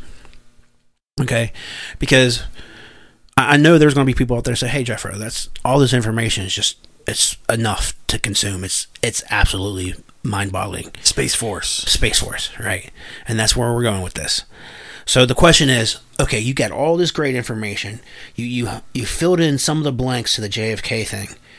Where's any evidence that any of this stuff is still going on or if they had all this great technology in the 50s and 60s, how did that evolve? Where where is it at today? Do we have any information that this technology has evolved and where could we find that? Well, interestingly, here recently, early 2000s, I'm not exactly sure when he did this, but have you ever heard of the guy named Gary McKinnon? rings a undertone bell. Gary Right. McKinnon. Gary McKinnon was a uh, British citizen who basically was a hacker, Hmm. and he was able to hack into government documents. They don't like that. No, in facilities. And I was able to find an interview, which he doesn't do a whole lot of these interviews. And his interview is about 11 minutes long, but he says some pretty interesting things. So where, where is this guy now? Just you know. Well, I believe he had just settled a, a four year long court case because they were trying to get him extradited to the United States to face charges. Right. And I believe the, the United Kingdom government, to their, you know, I don't know if it was the government, but the lawyers, his his personal lawyers, did everything they could to prevent extradition. Right. And they eventually, uh, as they say in this clip here, I believe they eventually gave up because, they were risking, they were risking um, in court proof of evidence, or, or I'm I'm not actually sure the the the legal term, but basically, whenever you have evidence, you have to turn it over to the prosecuting Well, we attorneys. all- we right? all know that the British government works with the. US oh yeah, absolutely. But I think in, in a public court I mean, filing, he he may have been safer in Russia, like Snowden. right? Maybe. Um, but I, I think uh, proof of discovery. I think I think is a term. They were afraid of having to hand over some of the evidence that would actually be the best ev- evidence to charge him. So to be able to to, to prevent more evidence coming out to prosecute him, like okay. We don't want to let out all this information. It was too much, you know, too sensitive. Uh, so we're just not gonna we're gonna drop the charges. But yeah, this interview with Gary McKinnon was very interesting, and and you guys are gonna like this. Here's your list of charges. You hacked into the Army, the Navy, the Air Force, the Department of Defense, and NASA, amongst other things. Why? I was in search of suppressed technology, um, you know, laughingly referred to as UFO technology. I think it's the biggest kept secret in the world because of its comic value. Um, but it's a very important thing. We've got old age pensioners can't pay their fuel bills. Um, we've got countries being invaded um, to get award oil contracts to the West.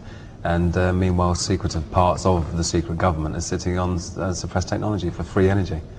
So how did you go about trying to find the stuff that you were looking for in NASA, in the Department of Defense? Well, I assumed that although it's part of a secret government project, there must be military ties. Um, I'd read 400, 400 expert witness testimonies, um, ranging from civilian air traffic controllers through military radar operators, all the way up to guys that were in charge of whether or not to launch nuclear missiles. So it's a very credible people. Uh, all of these people had said uh, that there is, there are UFOs, they are alien. Um, we're using anti-gravity and reverse engineered technology that came from captured UFO craft. We're using anti-gravity. Yeah. right now? Who, who's using anti-gravity? Um, secret compartmented parts of the government. And uh, I think we're being trickle fed um, by the various defence contractors so that I think, I predict within the next seven years we will have anti gravity as a public, uh, publicly usable phenomena. Okay, so how did you go about hacking into the computers to find what you were looking for? Well, unlike the press would have you believe, it wasn't very clever. Um, I searched for blank passwords. Um, I wrote a tiny Perl script, the Perl language, that tied together other people's programs that searched for blank passwords, so you could scan 65,000 machines in just over eight minutes. So you went and actually accessed 65,000 machines sitting on, I guess, 65,000 desks in different buildings? Um, no, because all 65,000 aren't necessarily live yet. You might find typically 5,000 might be live. And out of that, 500 might be Windows machines, then 50 might have blank administrator passwords, which is a pretty bad ratio for the world's largest military. So you're saying that you found computers which had a high ranking status, administrator status, Yep.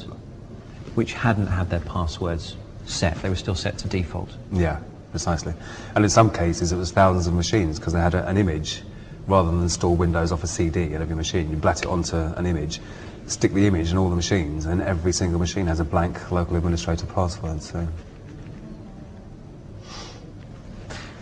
And you actually eventually took control of one particular machine on a desk somewhere in NASA, is that right?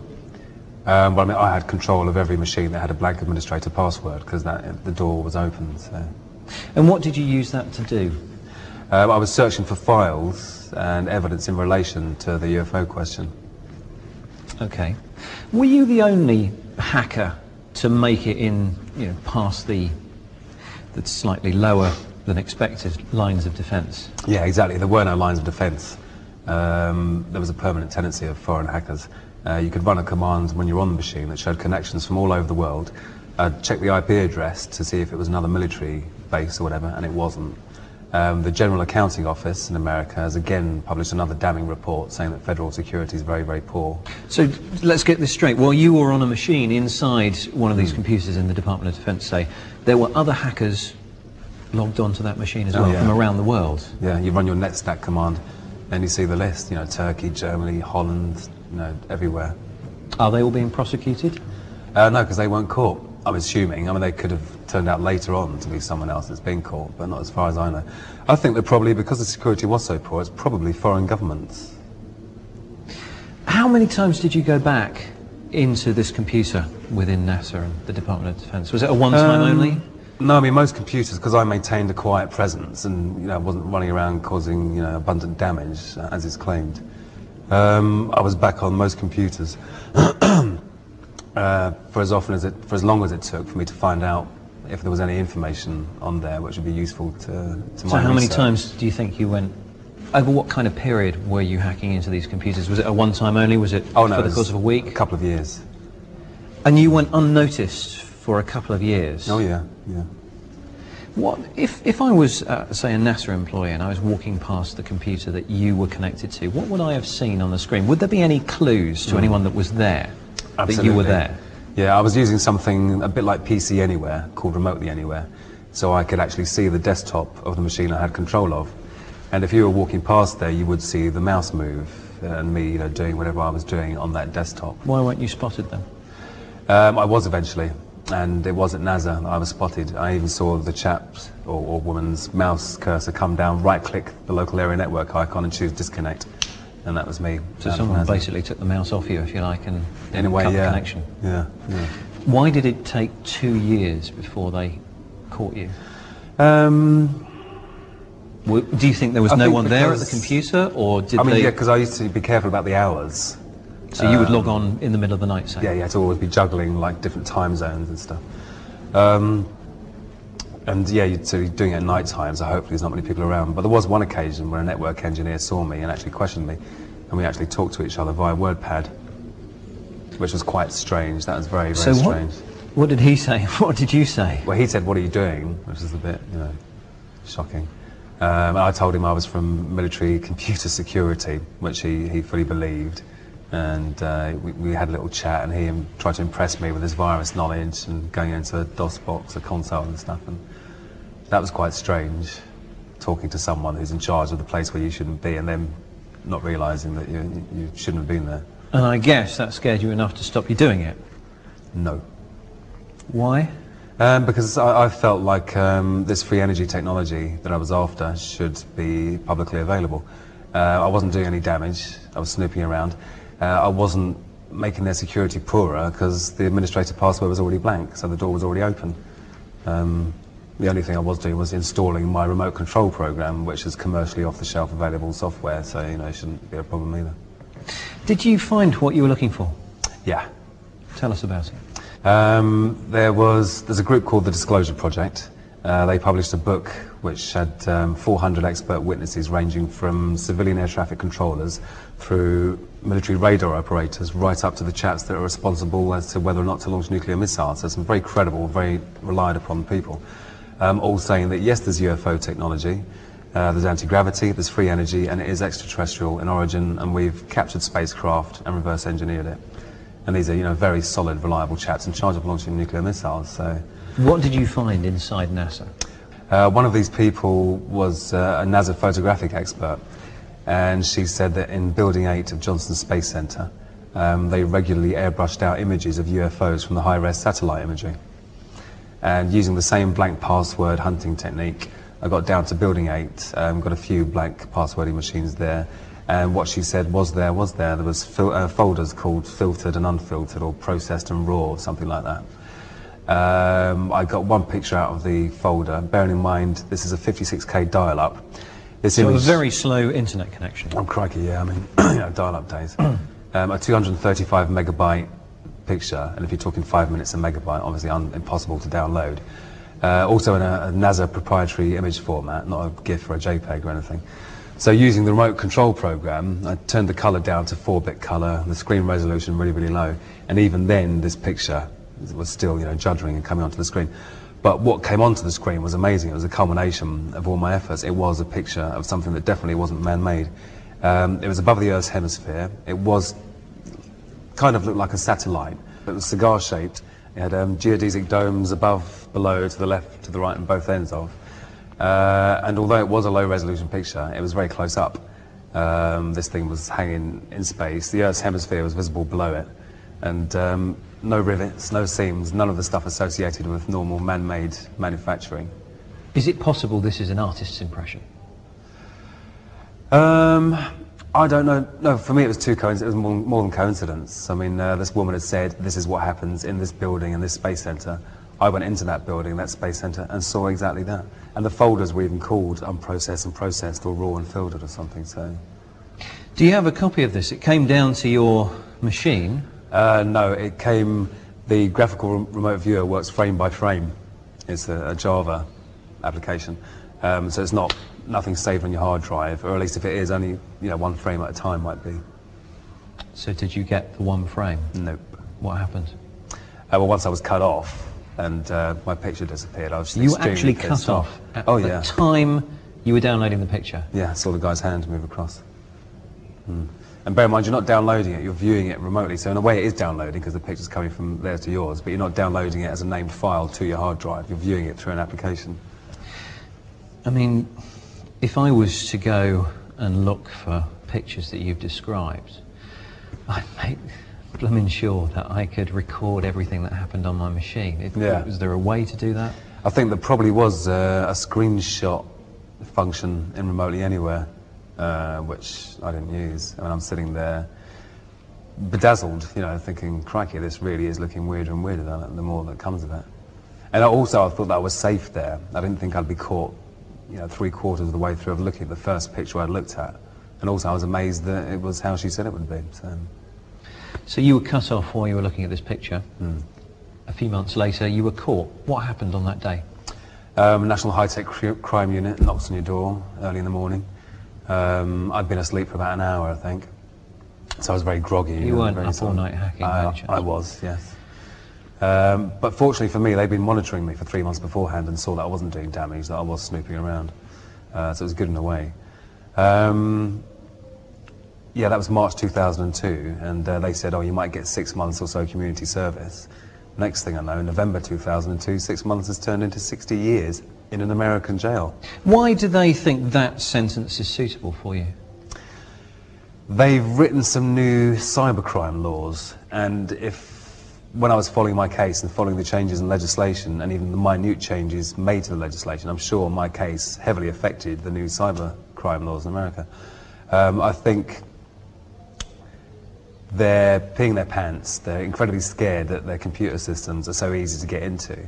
And so rather than stop the bad practice and increase the security or employ proper IT people instead of training up military personnel, um, they're trying to scare everyone away from not doing it. So I'm a great, I'm the anti-hacking okay. poster boy, you know. That's why you think they're trying to impose such a serious sentence. Why are they saying they're imposing such oh, they, they say I've damaged every machine I was on. Is that uh, possible? Well, I mean, yeah, you could have done, but um, it wouldn't have been in my interest. I wanted to maintain a quiet presence. Also, they say that it, for it to be an extraditable offence, it has to be worth a year in prison. For it to be worth a year in prison, it has to be $5,000 worth of damage. And as if by magic, lo and behold, every machine I'm on is $5,000 worth of damage. $5,000 worth of damage to each machine? Yeah. Is that possible? How much were those machines worth, do you think? Well, crikey, I mean, in America, PCs are even cheaper than they are over here. I'm sure they probably cost about um, $500. But these are military so, PCs? Military PCs, but... So there's a good chance that pretty they're low standard. Spec and, uh, well, if they weren't standard, they wouldn't have had blank passwords and been running Windows and connected to the internet. You acknowledge that what you did was against the law. It was wrong, don't you? Unauthorized access is against the law and is, it is wrong. What do you think is a suitable punishment for someone that did what you did? Um, well, firstly, because of what I was looking for, I think I was morally correct, even though I regret it now. I think um, a free energy technology should be publicly available. Uh, I want to be tried in my own country uh, under the Computer Misuse Act, and I want evidence brought forward, or at least want the Americans to have to provide evidence in order to extradite me, because I know there is no evidence of damage. And that is the main brunt of the charges. That's what's gone from six months community service to 60 years in a foreign jail. Do you understand maybe that someone who hacks into such a high level of secure building and such a high level of secure computers, that sounds like a serious offence? You were hacking just after September the 11th, 2001, weren't you? Well, I was hacking long before and for a while afterwards and during, as well. So you know, during the immediate aftermath of 9/11. No, not immediately. It was um, actually.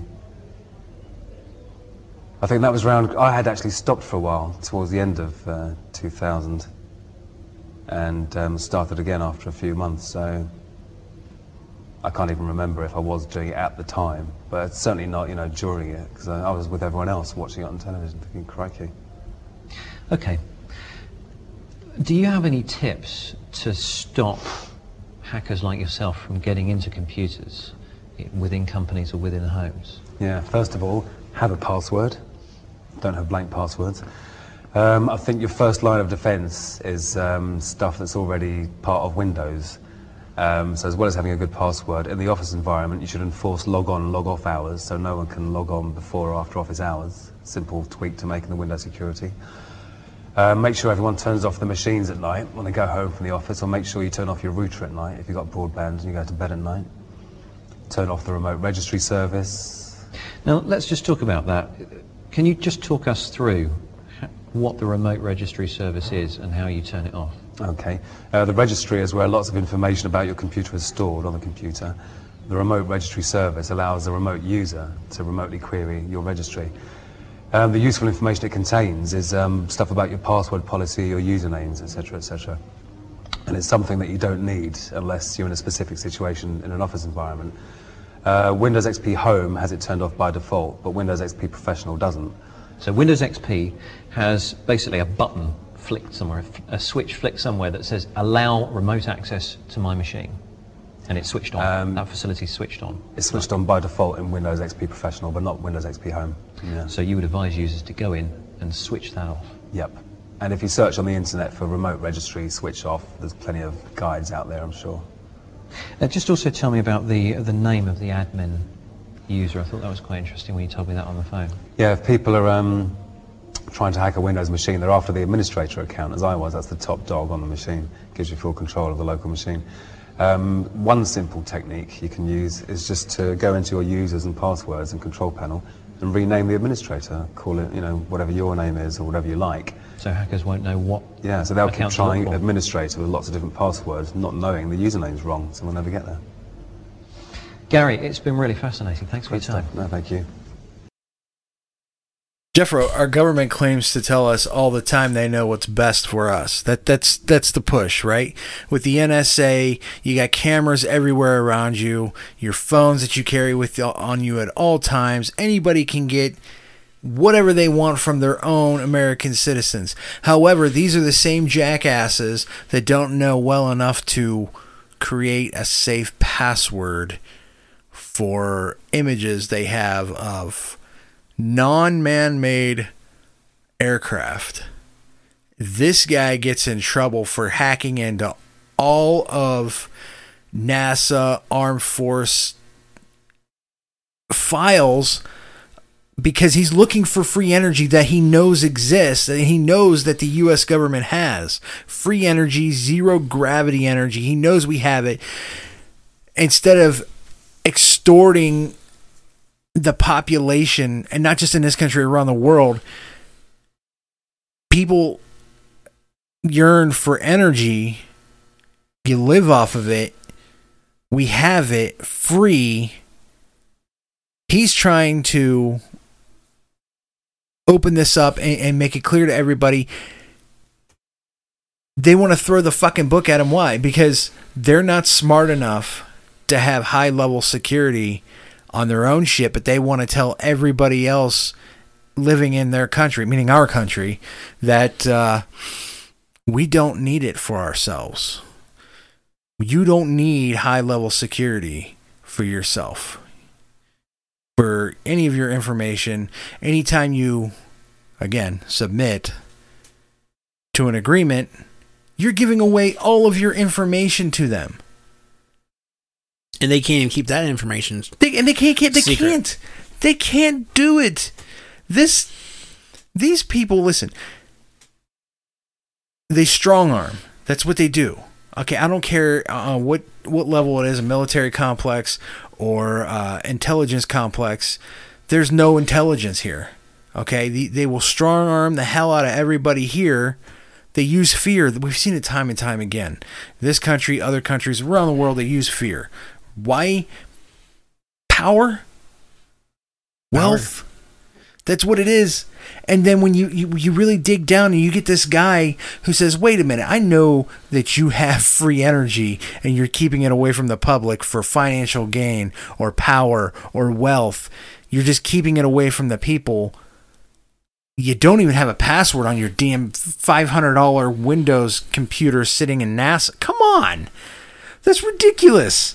This is ridiculous. These people don't know shit. These people who claim to know everything, these people who try to strong arm everybody every step of the way, whether it's a politician, whether it's military complex or intelligence, because there is no fucking intelligence, they're all just as dumb as the next. Don't let these people strong arm you because they don't have a fucking clue. None of them do. They're just as lost as anybody else on this rock that's hurling through fucking space. Sorry. That's all right. No, I knew I knew that clip would trigger you because you're you're more technically uh, knowledgeable when it comes to things like coding and a lot of the stuff that he was saying whenever I first viewed this video was almost Well, we see this German to me. I was just talking to you about our buddy. I, I fix his laptops, and, and it was one of those things. They're doing it in, in these different areas where they claim, "Oh no, your your your computer has a virus." Oh, is that racist? Oh well, I don't fucking care, but it happens. You know, please give us control of your computer, and then all of a sudden you give them control of your computer, and guess what? They have your bank statements, they have your bill statements, they have your credit card statement, they have everything under the sun. A list of your fucking fears. Why? Because the NSA tells them, "Hey, let's put all of your information and everything you have on your social media and everything that you love holding near and dear to yourself. Let's put it into this big cloud where anybody can fucking get it. Oh, and by the way, let's not put a password on it so anybody can fucking get it." anybody, foreign foreign governments, foreign agencies. Uh, and what was, I believe there was a guy who, who was trying to warn everybody about this not so long ago. May have been just after that. I, was his name Edward Snowden? Edward Snowden. Where, What happened to him? Where did he go? He's currently in Russia, is he not? I believe so. I believe, if I'm not mistaken, another government agency called the NSA was trying to extradite him, right?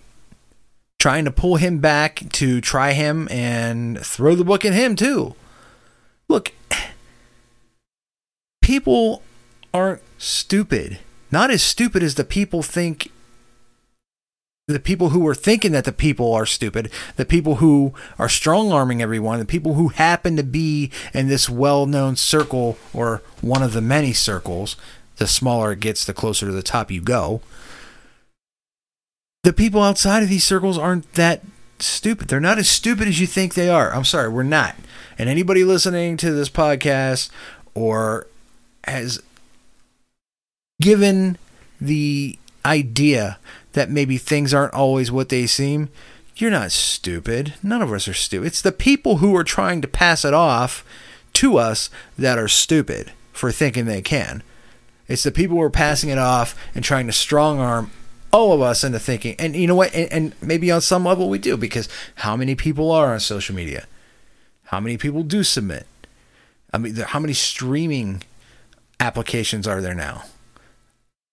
Every cell phone's got a camera people got cameras in their cars now. There are cameras out in the sidewalks and the streets. There's no such thing as privacy, and I've said this so many times.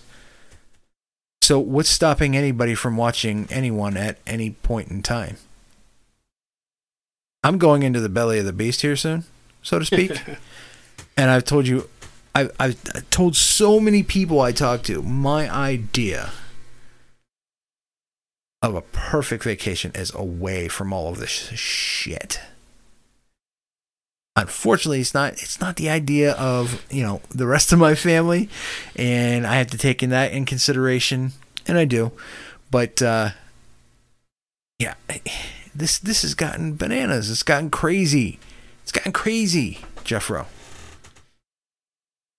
I could I could put a camera on a fish a, fish's asshole and see what the hell happens in a pond right now, and probably upload it to the NSA and they would come and try to extradite me for, for animal what? cruelty, animal cruelty, or or, or or sodomizing a fish with a fucking camera when they will do the same damn thing to us.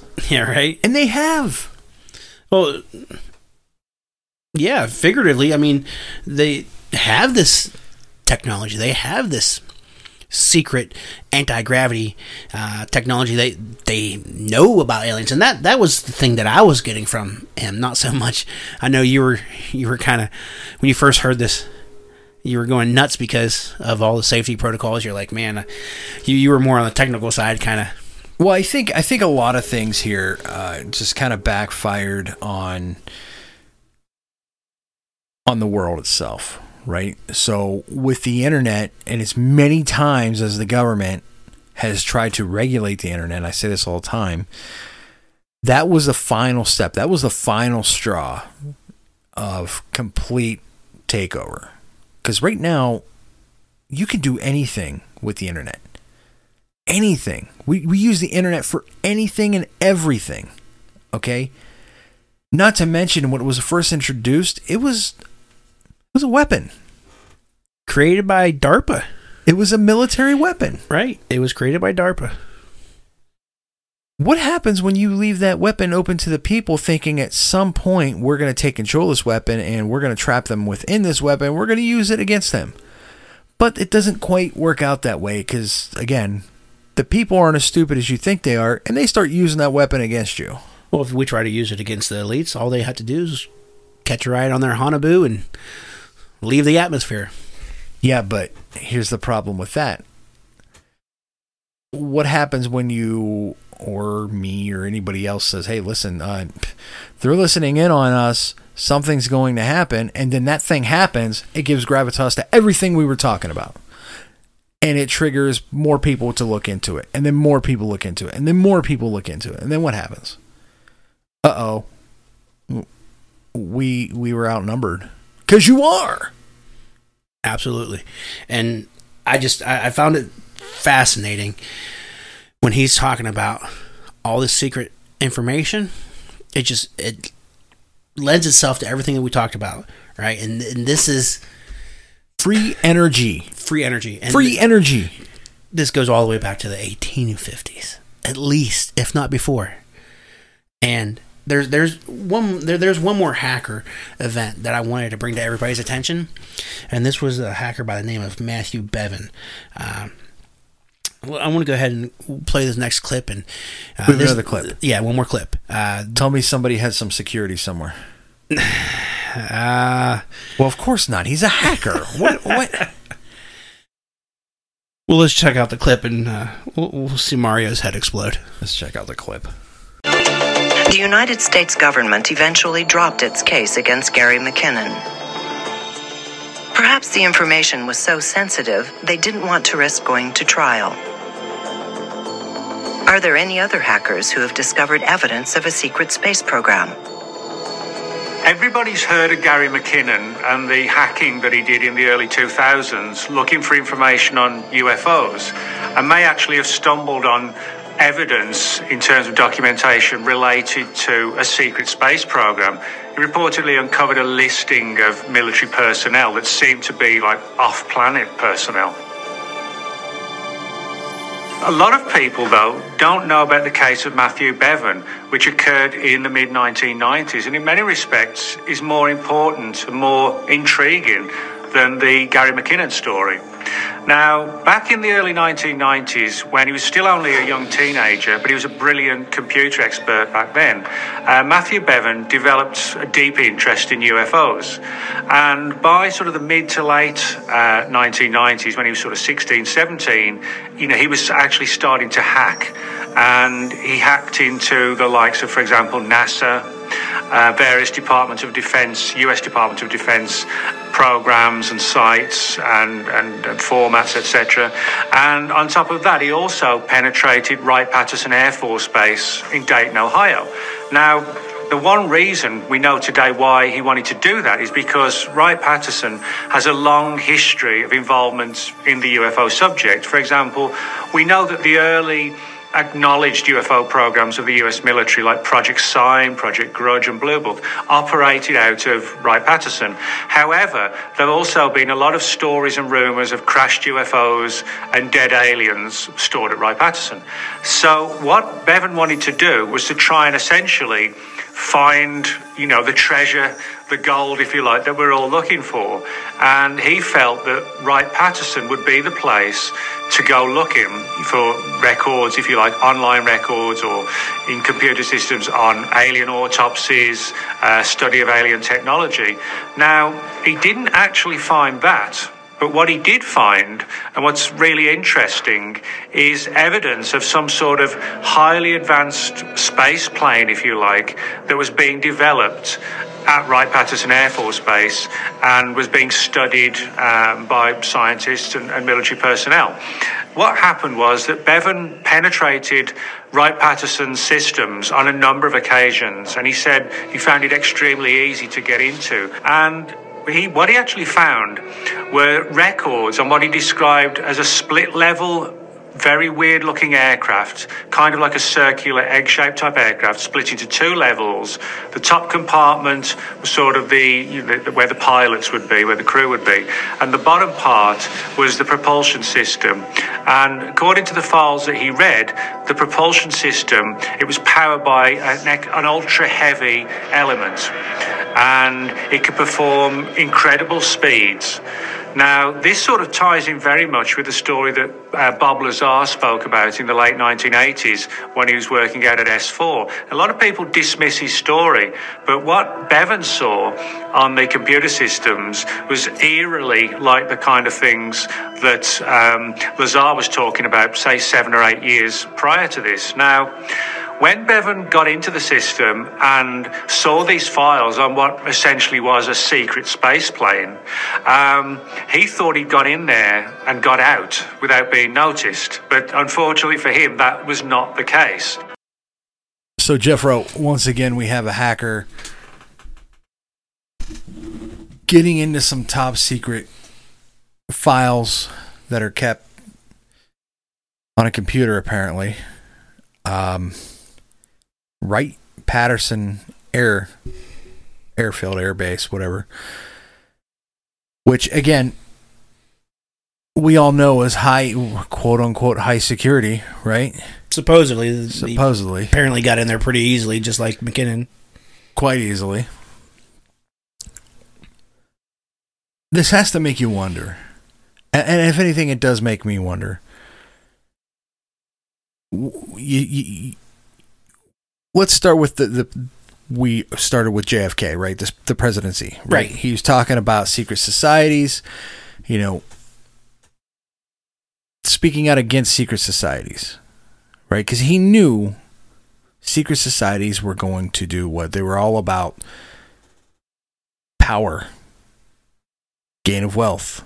That's that's that's what they're about. There's no there's no reason. They're it's all nefarious. It's all nefarious. So he spoke out against it, and then he ends up dead, assassinated. Wasn't there a president recently who was speaking out against secret societies and deep states? And again, the notion was pushed that he's a nut job and anybody who listens to him is a nut job. They're a quote unquote conspiracy theorist, a term that comes from anybody who didn't believe that JFK was assassinated by Lee Harvey Oswald, who coincidentally ended up being assassinated right after him. You know, you don't want somebody to talk, you just shut them up. That's how these people work. And we see this time and time again, and uh, I almost wonder. Yes, we have a president who was a loose cannon at the time. Well, and I'm talking about Trump. Okay, he was a loose cannon. Look, I'm not gonna lie. The guy was a, he was a loose cannon. There were times when he was talking, and I'm like, oh, come on, man, shut up. No one to shut up, just shut up. But he didn't. The arrogance of this guy was kind of appealing to me anyway. And I, I know it was appealing to a lot of people too, because everybody knew that everything he was talking about. If people actually looked into these things and seen the fact that was backing everything that he was talking about, you wouldn't call them conspiracy theorists anymore. You would look at them and say, okay, somebody's talking about this. Finally, somebody's talking about these things. Anytime I see, and again, I know he is a right wingist, Tucker Carlson, when he talks about UFOs and things like that, everybody else in the media, and including the people on that particular news channel, from time to time, they laugh at him. They they laugh him right on screen, but it's fine. He he let the whatever. Okay, but if there's fact behind something that you're talking about, whether it's deep state, secret societies, UFOs, free energy, whatever it may be, if there's information there, it needs to be explored. The problem is, instead of telling people, hey, explore this for yourself, you have the mainstream media telling everybody else that the people telling you to explore this stuff are just a bunch of conspiracy theorists. You're not going to find anything. Don't bother looking. Furthermore, you make the correlation between JFK and Trump, right? And Trump was good friends with JFK Jr. Jr. Was he not? Right? Yeah. Okay. You're telling me that Kennedy knew of a secret space program. Absolutely. What did Trump recently try to do? And that brings us full circle here, right? Again, he, he he implements a space force, and what did the mainstream media do? And the rest, the majority of the politicians, both left and right, what did they immediately do? They laughed at him. They laughed at him. But is it possible? And I know we spoke about this before. Is it possible he knew of a threat, an existing threat already? Is it possible? Is it possible that he knew they were after him? And as he said many, many times, they're not just after me, they're after all of you. He's right. And if all this is if all this adds up, he's right. Is it possible that he was getting ready to release some of this information and then was stopped somehow? Right. And I almost wonder, like we were just talking about, I almost wonder the guy's not. Look arrogant, yes. And ass, yeah, sure. Uh, derogatory, definitely. Stupid, no. No. No, far, far, far from stupid. So he had to, at some point, anticipate somebody coming after whatever it was that he had. And I wonder if they found it. And you know what I'm talking about. Yeah, yeah, absolutely. And before we go there, I just want to wrap up the technology thing and the the technology part of the, this final episode with this uh, Bevan information. He again discloses, and what he found on those computers was a secret sp- sp- secret spaceship. Okay, that was being worked on by this elite class and he he Reverse corrobor- right he corroborates everything that we've talked about with Bob Lazar mm-hmm. and the heavy element you know 115 and again I don't know how that can just be glossed over and not focused on as well. And I thought it was important to go ahead and display that this information constantly is being suppressed going from Kennedy up to current times. Okay. And then that leads us into exactly what you're talking about with Trump. Now, everything that he claims when it comes to how the media is against the public, the media is fake news, these are all elements that Kennedy warned about and said that he was against in that speech about secret societies at the beginning of this podcast. He kept talking about how the news shouldn't stand in the way of a presidency uh, of a regime when communicating information to the public because the public can handle it and the public deserves to know and he trusts the public's ability to discern information A Democrat. uh, well it doesn't really matter At the He- time, he, was a no, democrat to, to yeah. give the idea at the time, before people start, li- you know, before people are out there listening to uh, maybe you're bebopping down the road, you're listening to this podcast with maybe your friend or somebody, and they're shaking their head at you, going, "Oh my god, really? You're listening to these guys? Really?" We're talking about a Democrat. well and let's not forget that trump was a democrat for a long time Well, that's the th- that's my point. Because right now we're so divided in this country, and, which is exactly what they want. They want division. They don't because as soon as as soon as people start working together, they realize what the hell's going on, and they're in big trouble. Big, big trouble. But that's the problem. People are having a difficult time coming to reality and pulling their head out of the clouds turning off the TV, thinking for themselves, doing their own research. So when you look at these things, you find that it's not right or left, it's right and wrong. And that's that's what we're talking about here.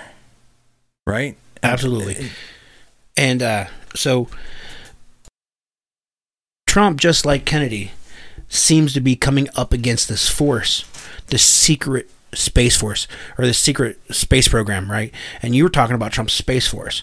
It's almost like akin to Kennedy's public space program, right? It's, it's almost a mirror image that, like you said, he had some connections with the Kennedy family. So there's no doubt in my mind that he possibly knew some of the stuff that Kennedy knew. And here, here we are again. Have He's you an heard outsider. anything from from Space Force at all? Has Not anybody much. Well, other than you since know, he left since he left his seat of power, it's been squashed. right? It's almost like they want to try to eliminate it, right? It's disappeared. It's completely disappeared. I, I mean, it existed. Make no mistake, it existed. Right? Everybody was saying, "Oh, we're not going to have a space force. Never going to happen. Never going to." He made it a thing. Space force was a thing. yeah, it's a branch of the military. Branch of the military, but nothing now. Well, you don't hear anything publicly about it, but again, maybe it may be one of those things that this elite class is always trying to subvert, you know, try to do away with, you know, now that they got him out of office. And I think what we've done a good job of uh, in this series is we constantly talk about they, right? You, you used the, the word they shortly uh, a few minutes ago. Whenever you talk about the they or the them, I distinctly believe that the they or the them that we talk about, you know, the big brother, the uh, the man, that group of people is this elitist Nazi group that's in connection and and and union with the elite American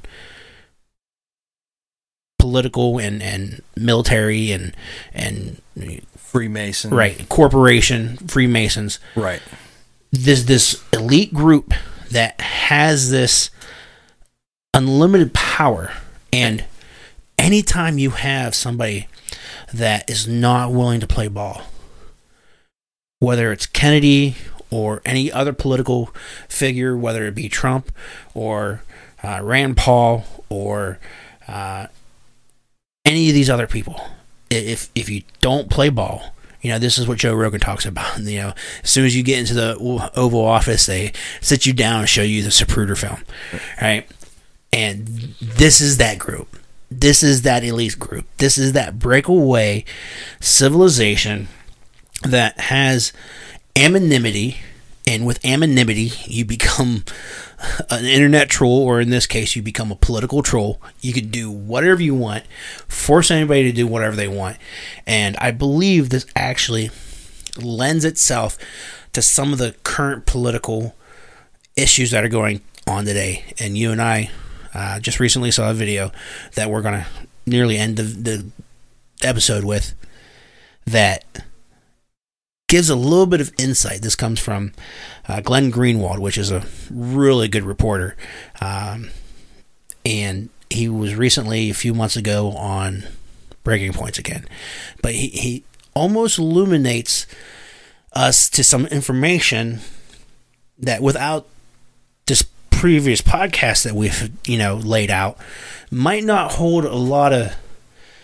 Uh, might not hold a lot of fact or, or importance to you, but given all the information we've displayed or, or provided, this gives a whole new context to what it is that Glenn Greenwald reports on. I I also because I, I know I mentioned you know we were talking about uh, breakaway civilization and, and the Nazis, and I made the correlation with Freemasons. I, I'm not saying that Uncle Jim Bob, who's a Freemason, is a Nazi. That's that's not the claim I'm making. Um, I would say go back and listen to some other some of our other episodes. We actually did an episode on Freemasons. We make the the idea, we paint the idea of a beehive, right? And there's different levels to a secret society, and that's all we're saying here. That's that's that's that's what we're talking about here. A lyric comes to mind from a song in Living Color, a cult of personality, right? And you remember that song when he says, "When a leader speaks, a leader dies." Right. Whether it be figuratively or literally, because either way, they'll find a way to shut you. Again, they will find a way to shut you up. And the they is this invading Junkers Prussian Nazi elite that has this this treaty with the American elites that in my mind at this point after doing some of this research I, I don't want to go so far as to say that it's fact but if it's not at least completely plausible it, it, it's plausible I the But stuff I've come is, across it's it's it, it doesn't come from nothing though. We can find fact here, even if it's little bits and pieces of facts surrounding one solution of an idea. And all you have to do is connect the dots. And we say it all the time on here. We say it all the time. All you have to do is connect the dots. We're going to try to connect the dots for you. We'll, we'll paint the picture. We want everybody to do their own research. Check out some of the stuff that we were talking about.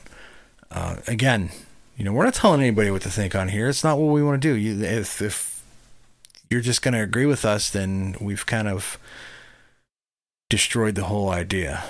We just want to intrigue the mind and get people to find this stuff out, look into it. Let us know if you find anything. Let us know if we missed something. Yeah, absolutely. So we're gonna we're gonna finish this up here pretty quickly uh, on this last leg. I know this has been a really long podcast, and a lot of you guys uh, fans have have waited. Our schedules have been pretty chaotic, so uh, we wanted to nicely wrap up this episode with all the information that we've come in this series, uh, come come to during this series, It's a lot of information, a lot of processing. And so uh, no one, no one is expected to retain everything. But finishing up with the Trump thing, this is where the genesis of this podcast kind of came from, going back to when we started, uh, when I opened up and said that the whole Delta Force logo kind of uh, popped in my head whenever we were talking about Trump. And I knew of a lot of this information going back 10, 12 months ago. And as soon as I saw that Delta Force logo, which is basically it almost looked like a Star Trek logo, right, with a pharaoh above the head of the this space force, and what it is is the Delta 18, uh, Delta 18 Force Special Forces, Air Force Special Forces logo. Uh, just all this stuff kind of flooded in my mind, right? And this was right around the same time that something else was happening. Um, and then in the process of getting this episode out, something political has happened uh, in America that Glenn Greenwald reports on that might shine a little bit more of a light on how we're going to conclude this. So check this clip out and uh, we'll, we'll go ahead and comment on the backside.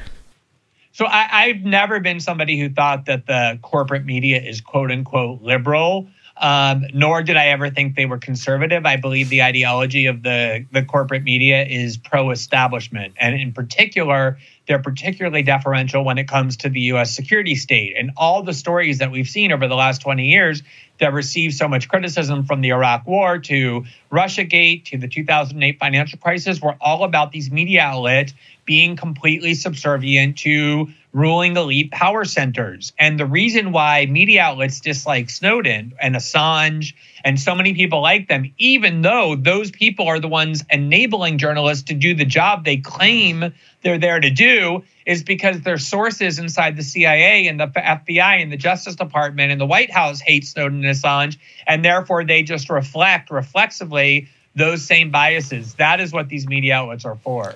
Right. And I mean, what's the future here uh, for Snowden and just it, by the Biden administration? I saw, I don't know if you saw this yesterday, Glenn, but the White House referred all questions on Snowden citizenship to the DOJ, indicating that the prosecution in the current policy continues under this administration, which was considered, I mean, extreme even at the time under the Obama administration when they were also in charge.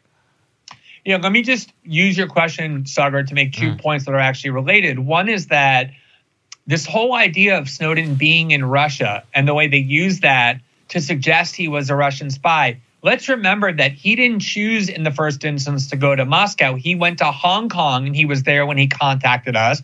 And at the time, you can go back and read the same stories from the same outlets. We're accusing him of being a Chinese spy. Why, right. if he were a Russian spy, would he have gone and, and to Hong Kong and called us there instead of to Moscow in the first instance? But the more important point is when he left Hong Kong, he was trying to get everybody knows to Ecuador and Bolivia, where he was going to ask for and, and receive asylum, the way Ecuador had given asylum to Assange.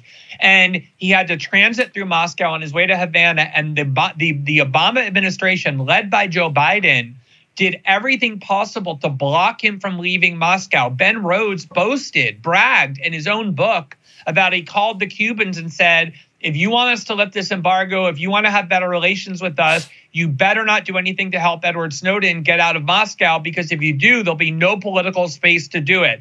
The reason he's in Russia isn't because he chose to be, it's because the Obama administration forced him to be precisely so that they could turn around and get morons to think, oh, well, if he's in Russia, he must be a Kremlin spy. And that is the problem is it was the Trump administration considering actively pardoning Snowden. I think it was one of Trump's more cowardly moves not to have done that. The reason he didn't was because the second impeachment trial was hanging over his head, and Marco Rubio and Lindsey Graham made clear, and Mitch McConnell, if you pardon Snowden, we're going to vote uh, for your own impeachment. But he didn't. And now the Biden administration, was a part of the Obama administration, is continuing this repressive attack on whistleblowers that led to Snowden not being able to come back to the United States in the first place. Yep. I had never heard that before, Glenn, that there was a threat from Rubio and Graham mm-hmm. and some of the more like like hawkish pro security state uh, Republicans to potentially uh, vote to convict Trump in that impeachment hearing over uh, Snowden. Is there uh, that, just explain that a little bit more to me because that's a new piece of information for me. Yeah, so you know, obviously, I was somebody who was working very uh, actively, both publicly advocating, but also in private, doing everything I could to secure a pardon for both Assange and Snowden. Snowden being my source, and Assange being someone I regard as heroic. And um, there was real movement inside the Trump administration to give, particularly Snowden, a pardon. They came much closer to Snowden than they did to Assange.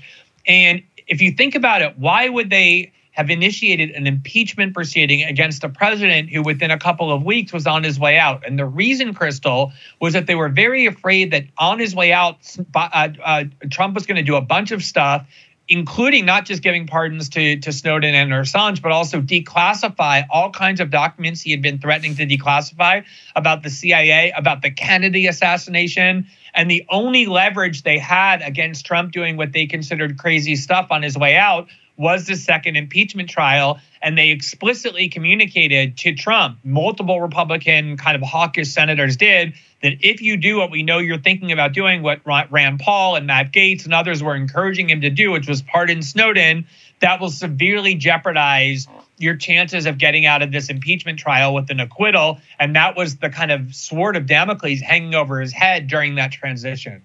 All right. Um, does that relate to the documents that he then takes to Mar-a-Lago? Because there's some reporting that the documents that he took there were, you know, related to Russiagate. They were things that you know he had flirted with declassifying before, but didn't for whatever reason. Do you know if there's a connect there? What I know for sure is that Trump was threatening to declassify all of those documents relating to Russiagate because Trump believes, I think, with a lot of validity, that there were crimes committed or at least ethical transgressions committed during the 2016 election to create and manufacture Russiagate. It came out of the CIA. And I don't know exactly which documents he took. Nobody really knows exactly which documents mm-hmm. he took, but sure. it certainly seems to align with everything I knew at the time, which was that Trump wanted those documents public um, had the power to, to, to, declassify them, and now his defense is that he did.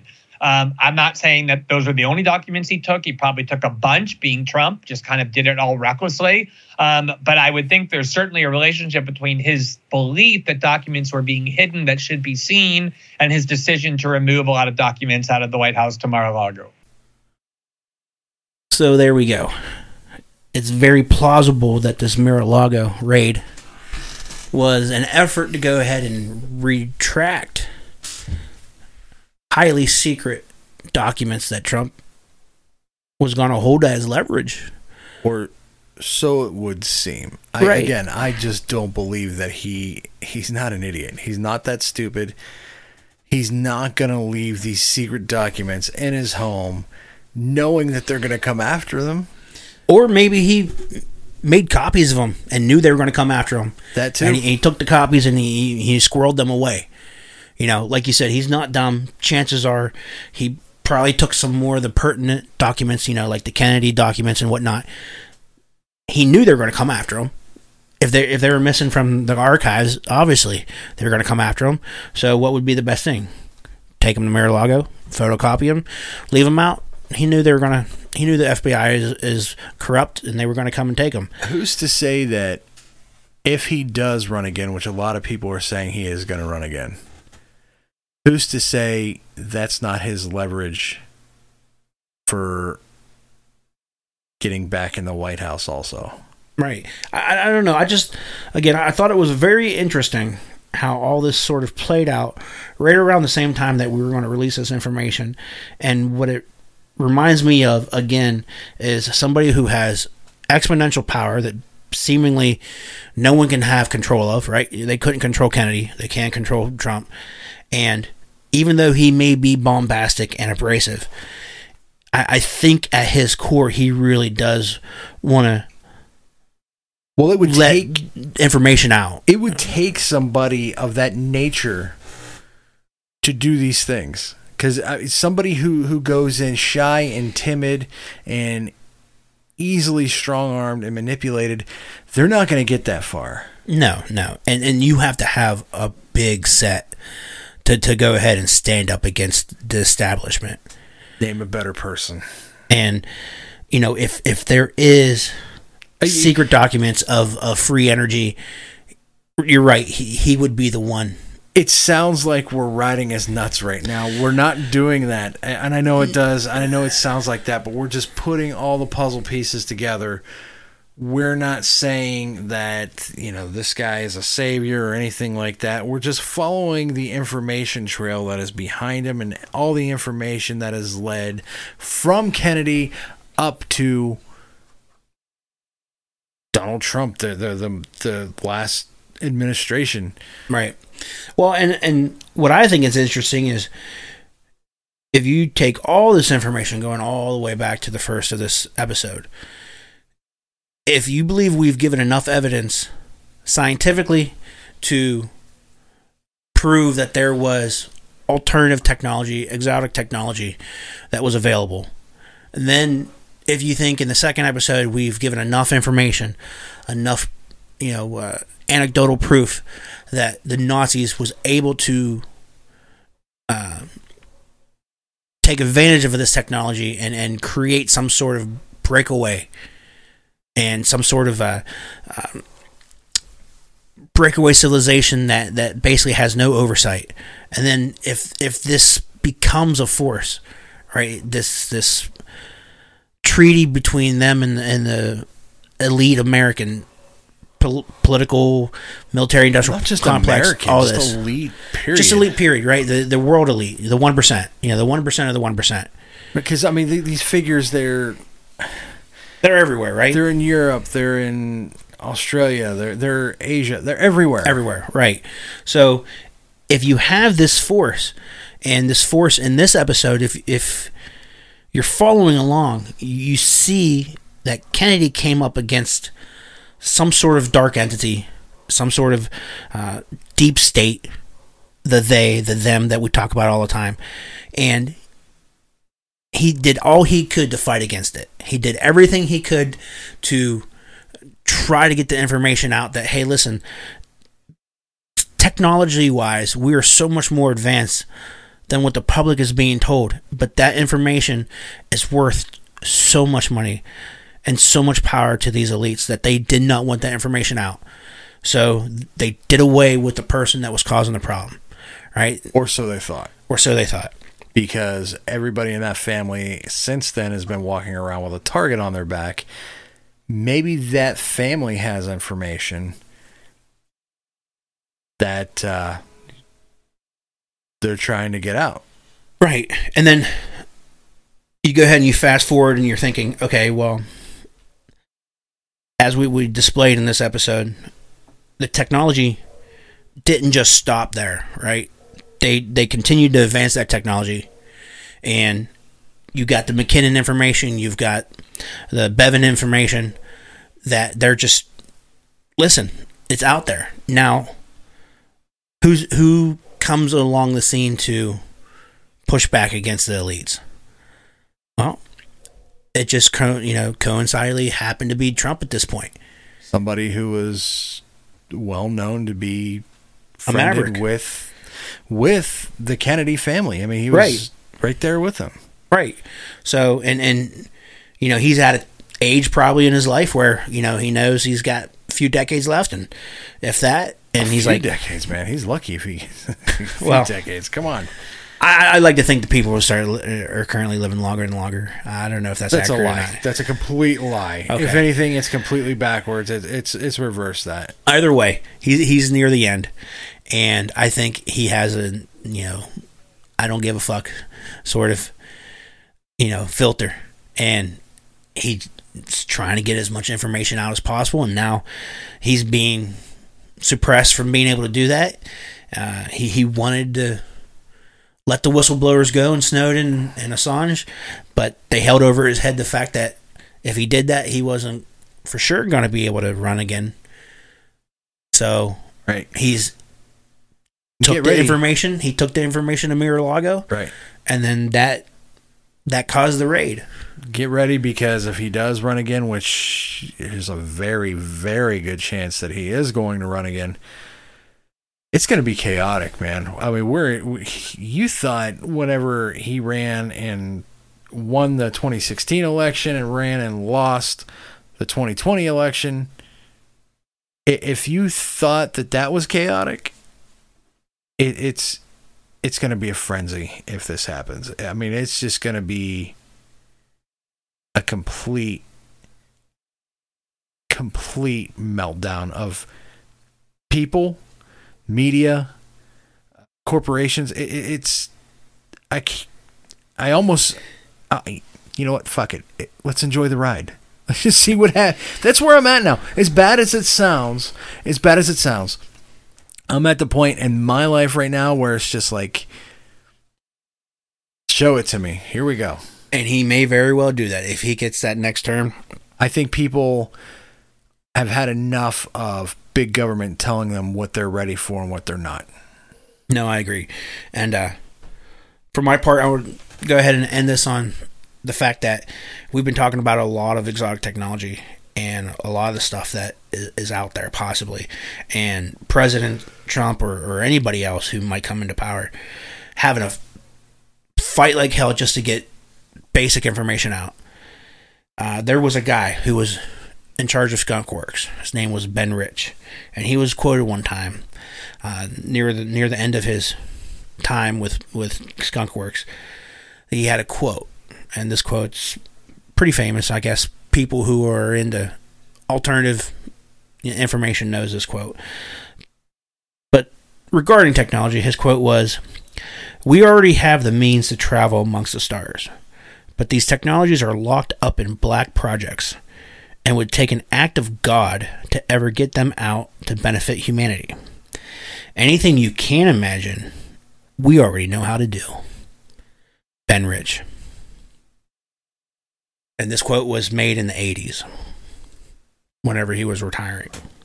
So I think there's a lot of technology out there, and it would be super beneficial to humanity if we could ever pry it from the cold dead hands of this elite class. And it, it all the, all the imaginations of futuristic of a futuristic world that we see in movies is attainable and beyond and beyond. Well, Jeffro, uh, I- I'm tired of shit, buddy. uh, I think we're gonna call this. You know what? I just been editing this on a fly. If I missed a few things and you hear some ins and outs, like uh, we're gonna play a clip here. Maybe we'll play a clip. I don't know. Maybe that was purposely put in. You know, maybe that was uh, a little uh, me being a little facetious with the uh, podcast in itself. Who knows? But I'll tell you this.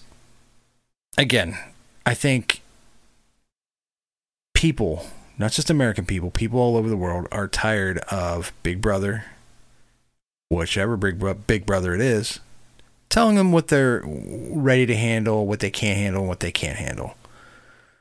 We've had enough, I think. Um, yeah, absolutely. And if you don't think that Jeffro and I have more to talk about, we've got plenty more to talk about. Oh, absolutely. I know this is probably one of our longer episodes, but we wanted to get all the information out there. And again, I know it's a lot of information, all three of these episodes. But uh, if if you can't consume everything and remember everything, you know, uh, re-listen. And if you think we've missed something or something we said has tickled your funny bone, and you, you know you want to reach out, let us know. We appreciate feedback. Yes, we do. And we will try to get around to responding to anyone's feedback as much as possible, as soon as possible. Again, very busy, both of us. Very, very busy. Um, I'm trying to make time to spend with my family the next week, so I will be out into the belly of the beast and we will return Jeffro. Until then. Until then, Mario.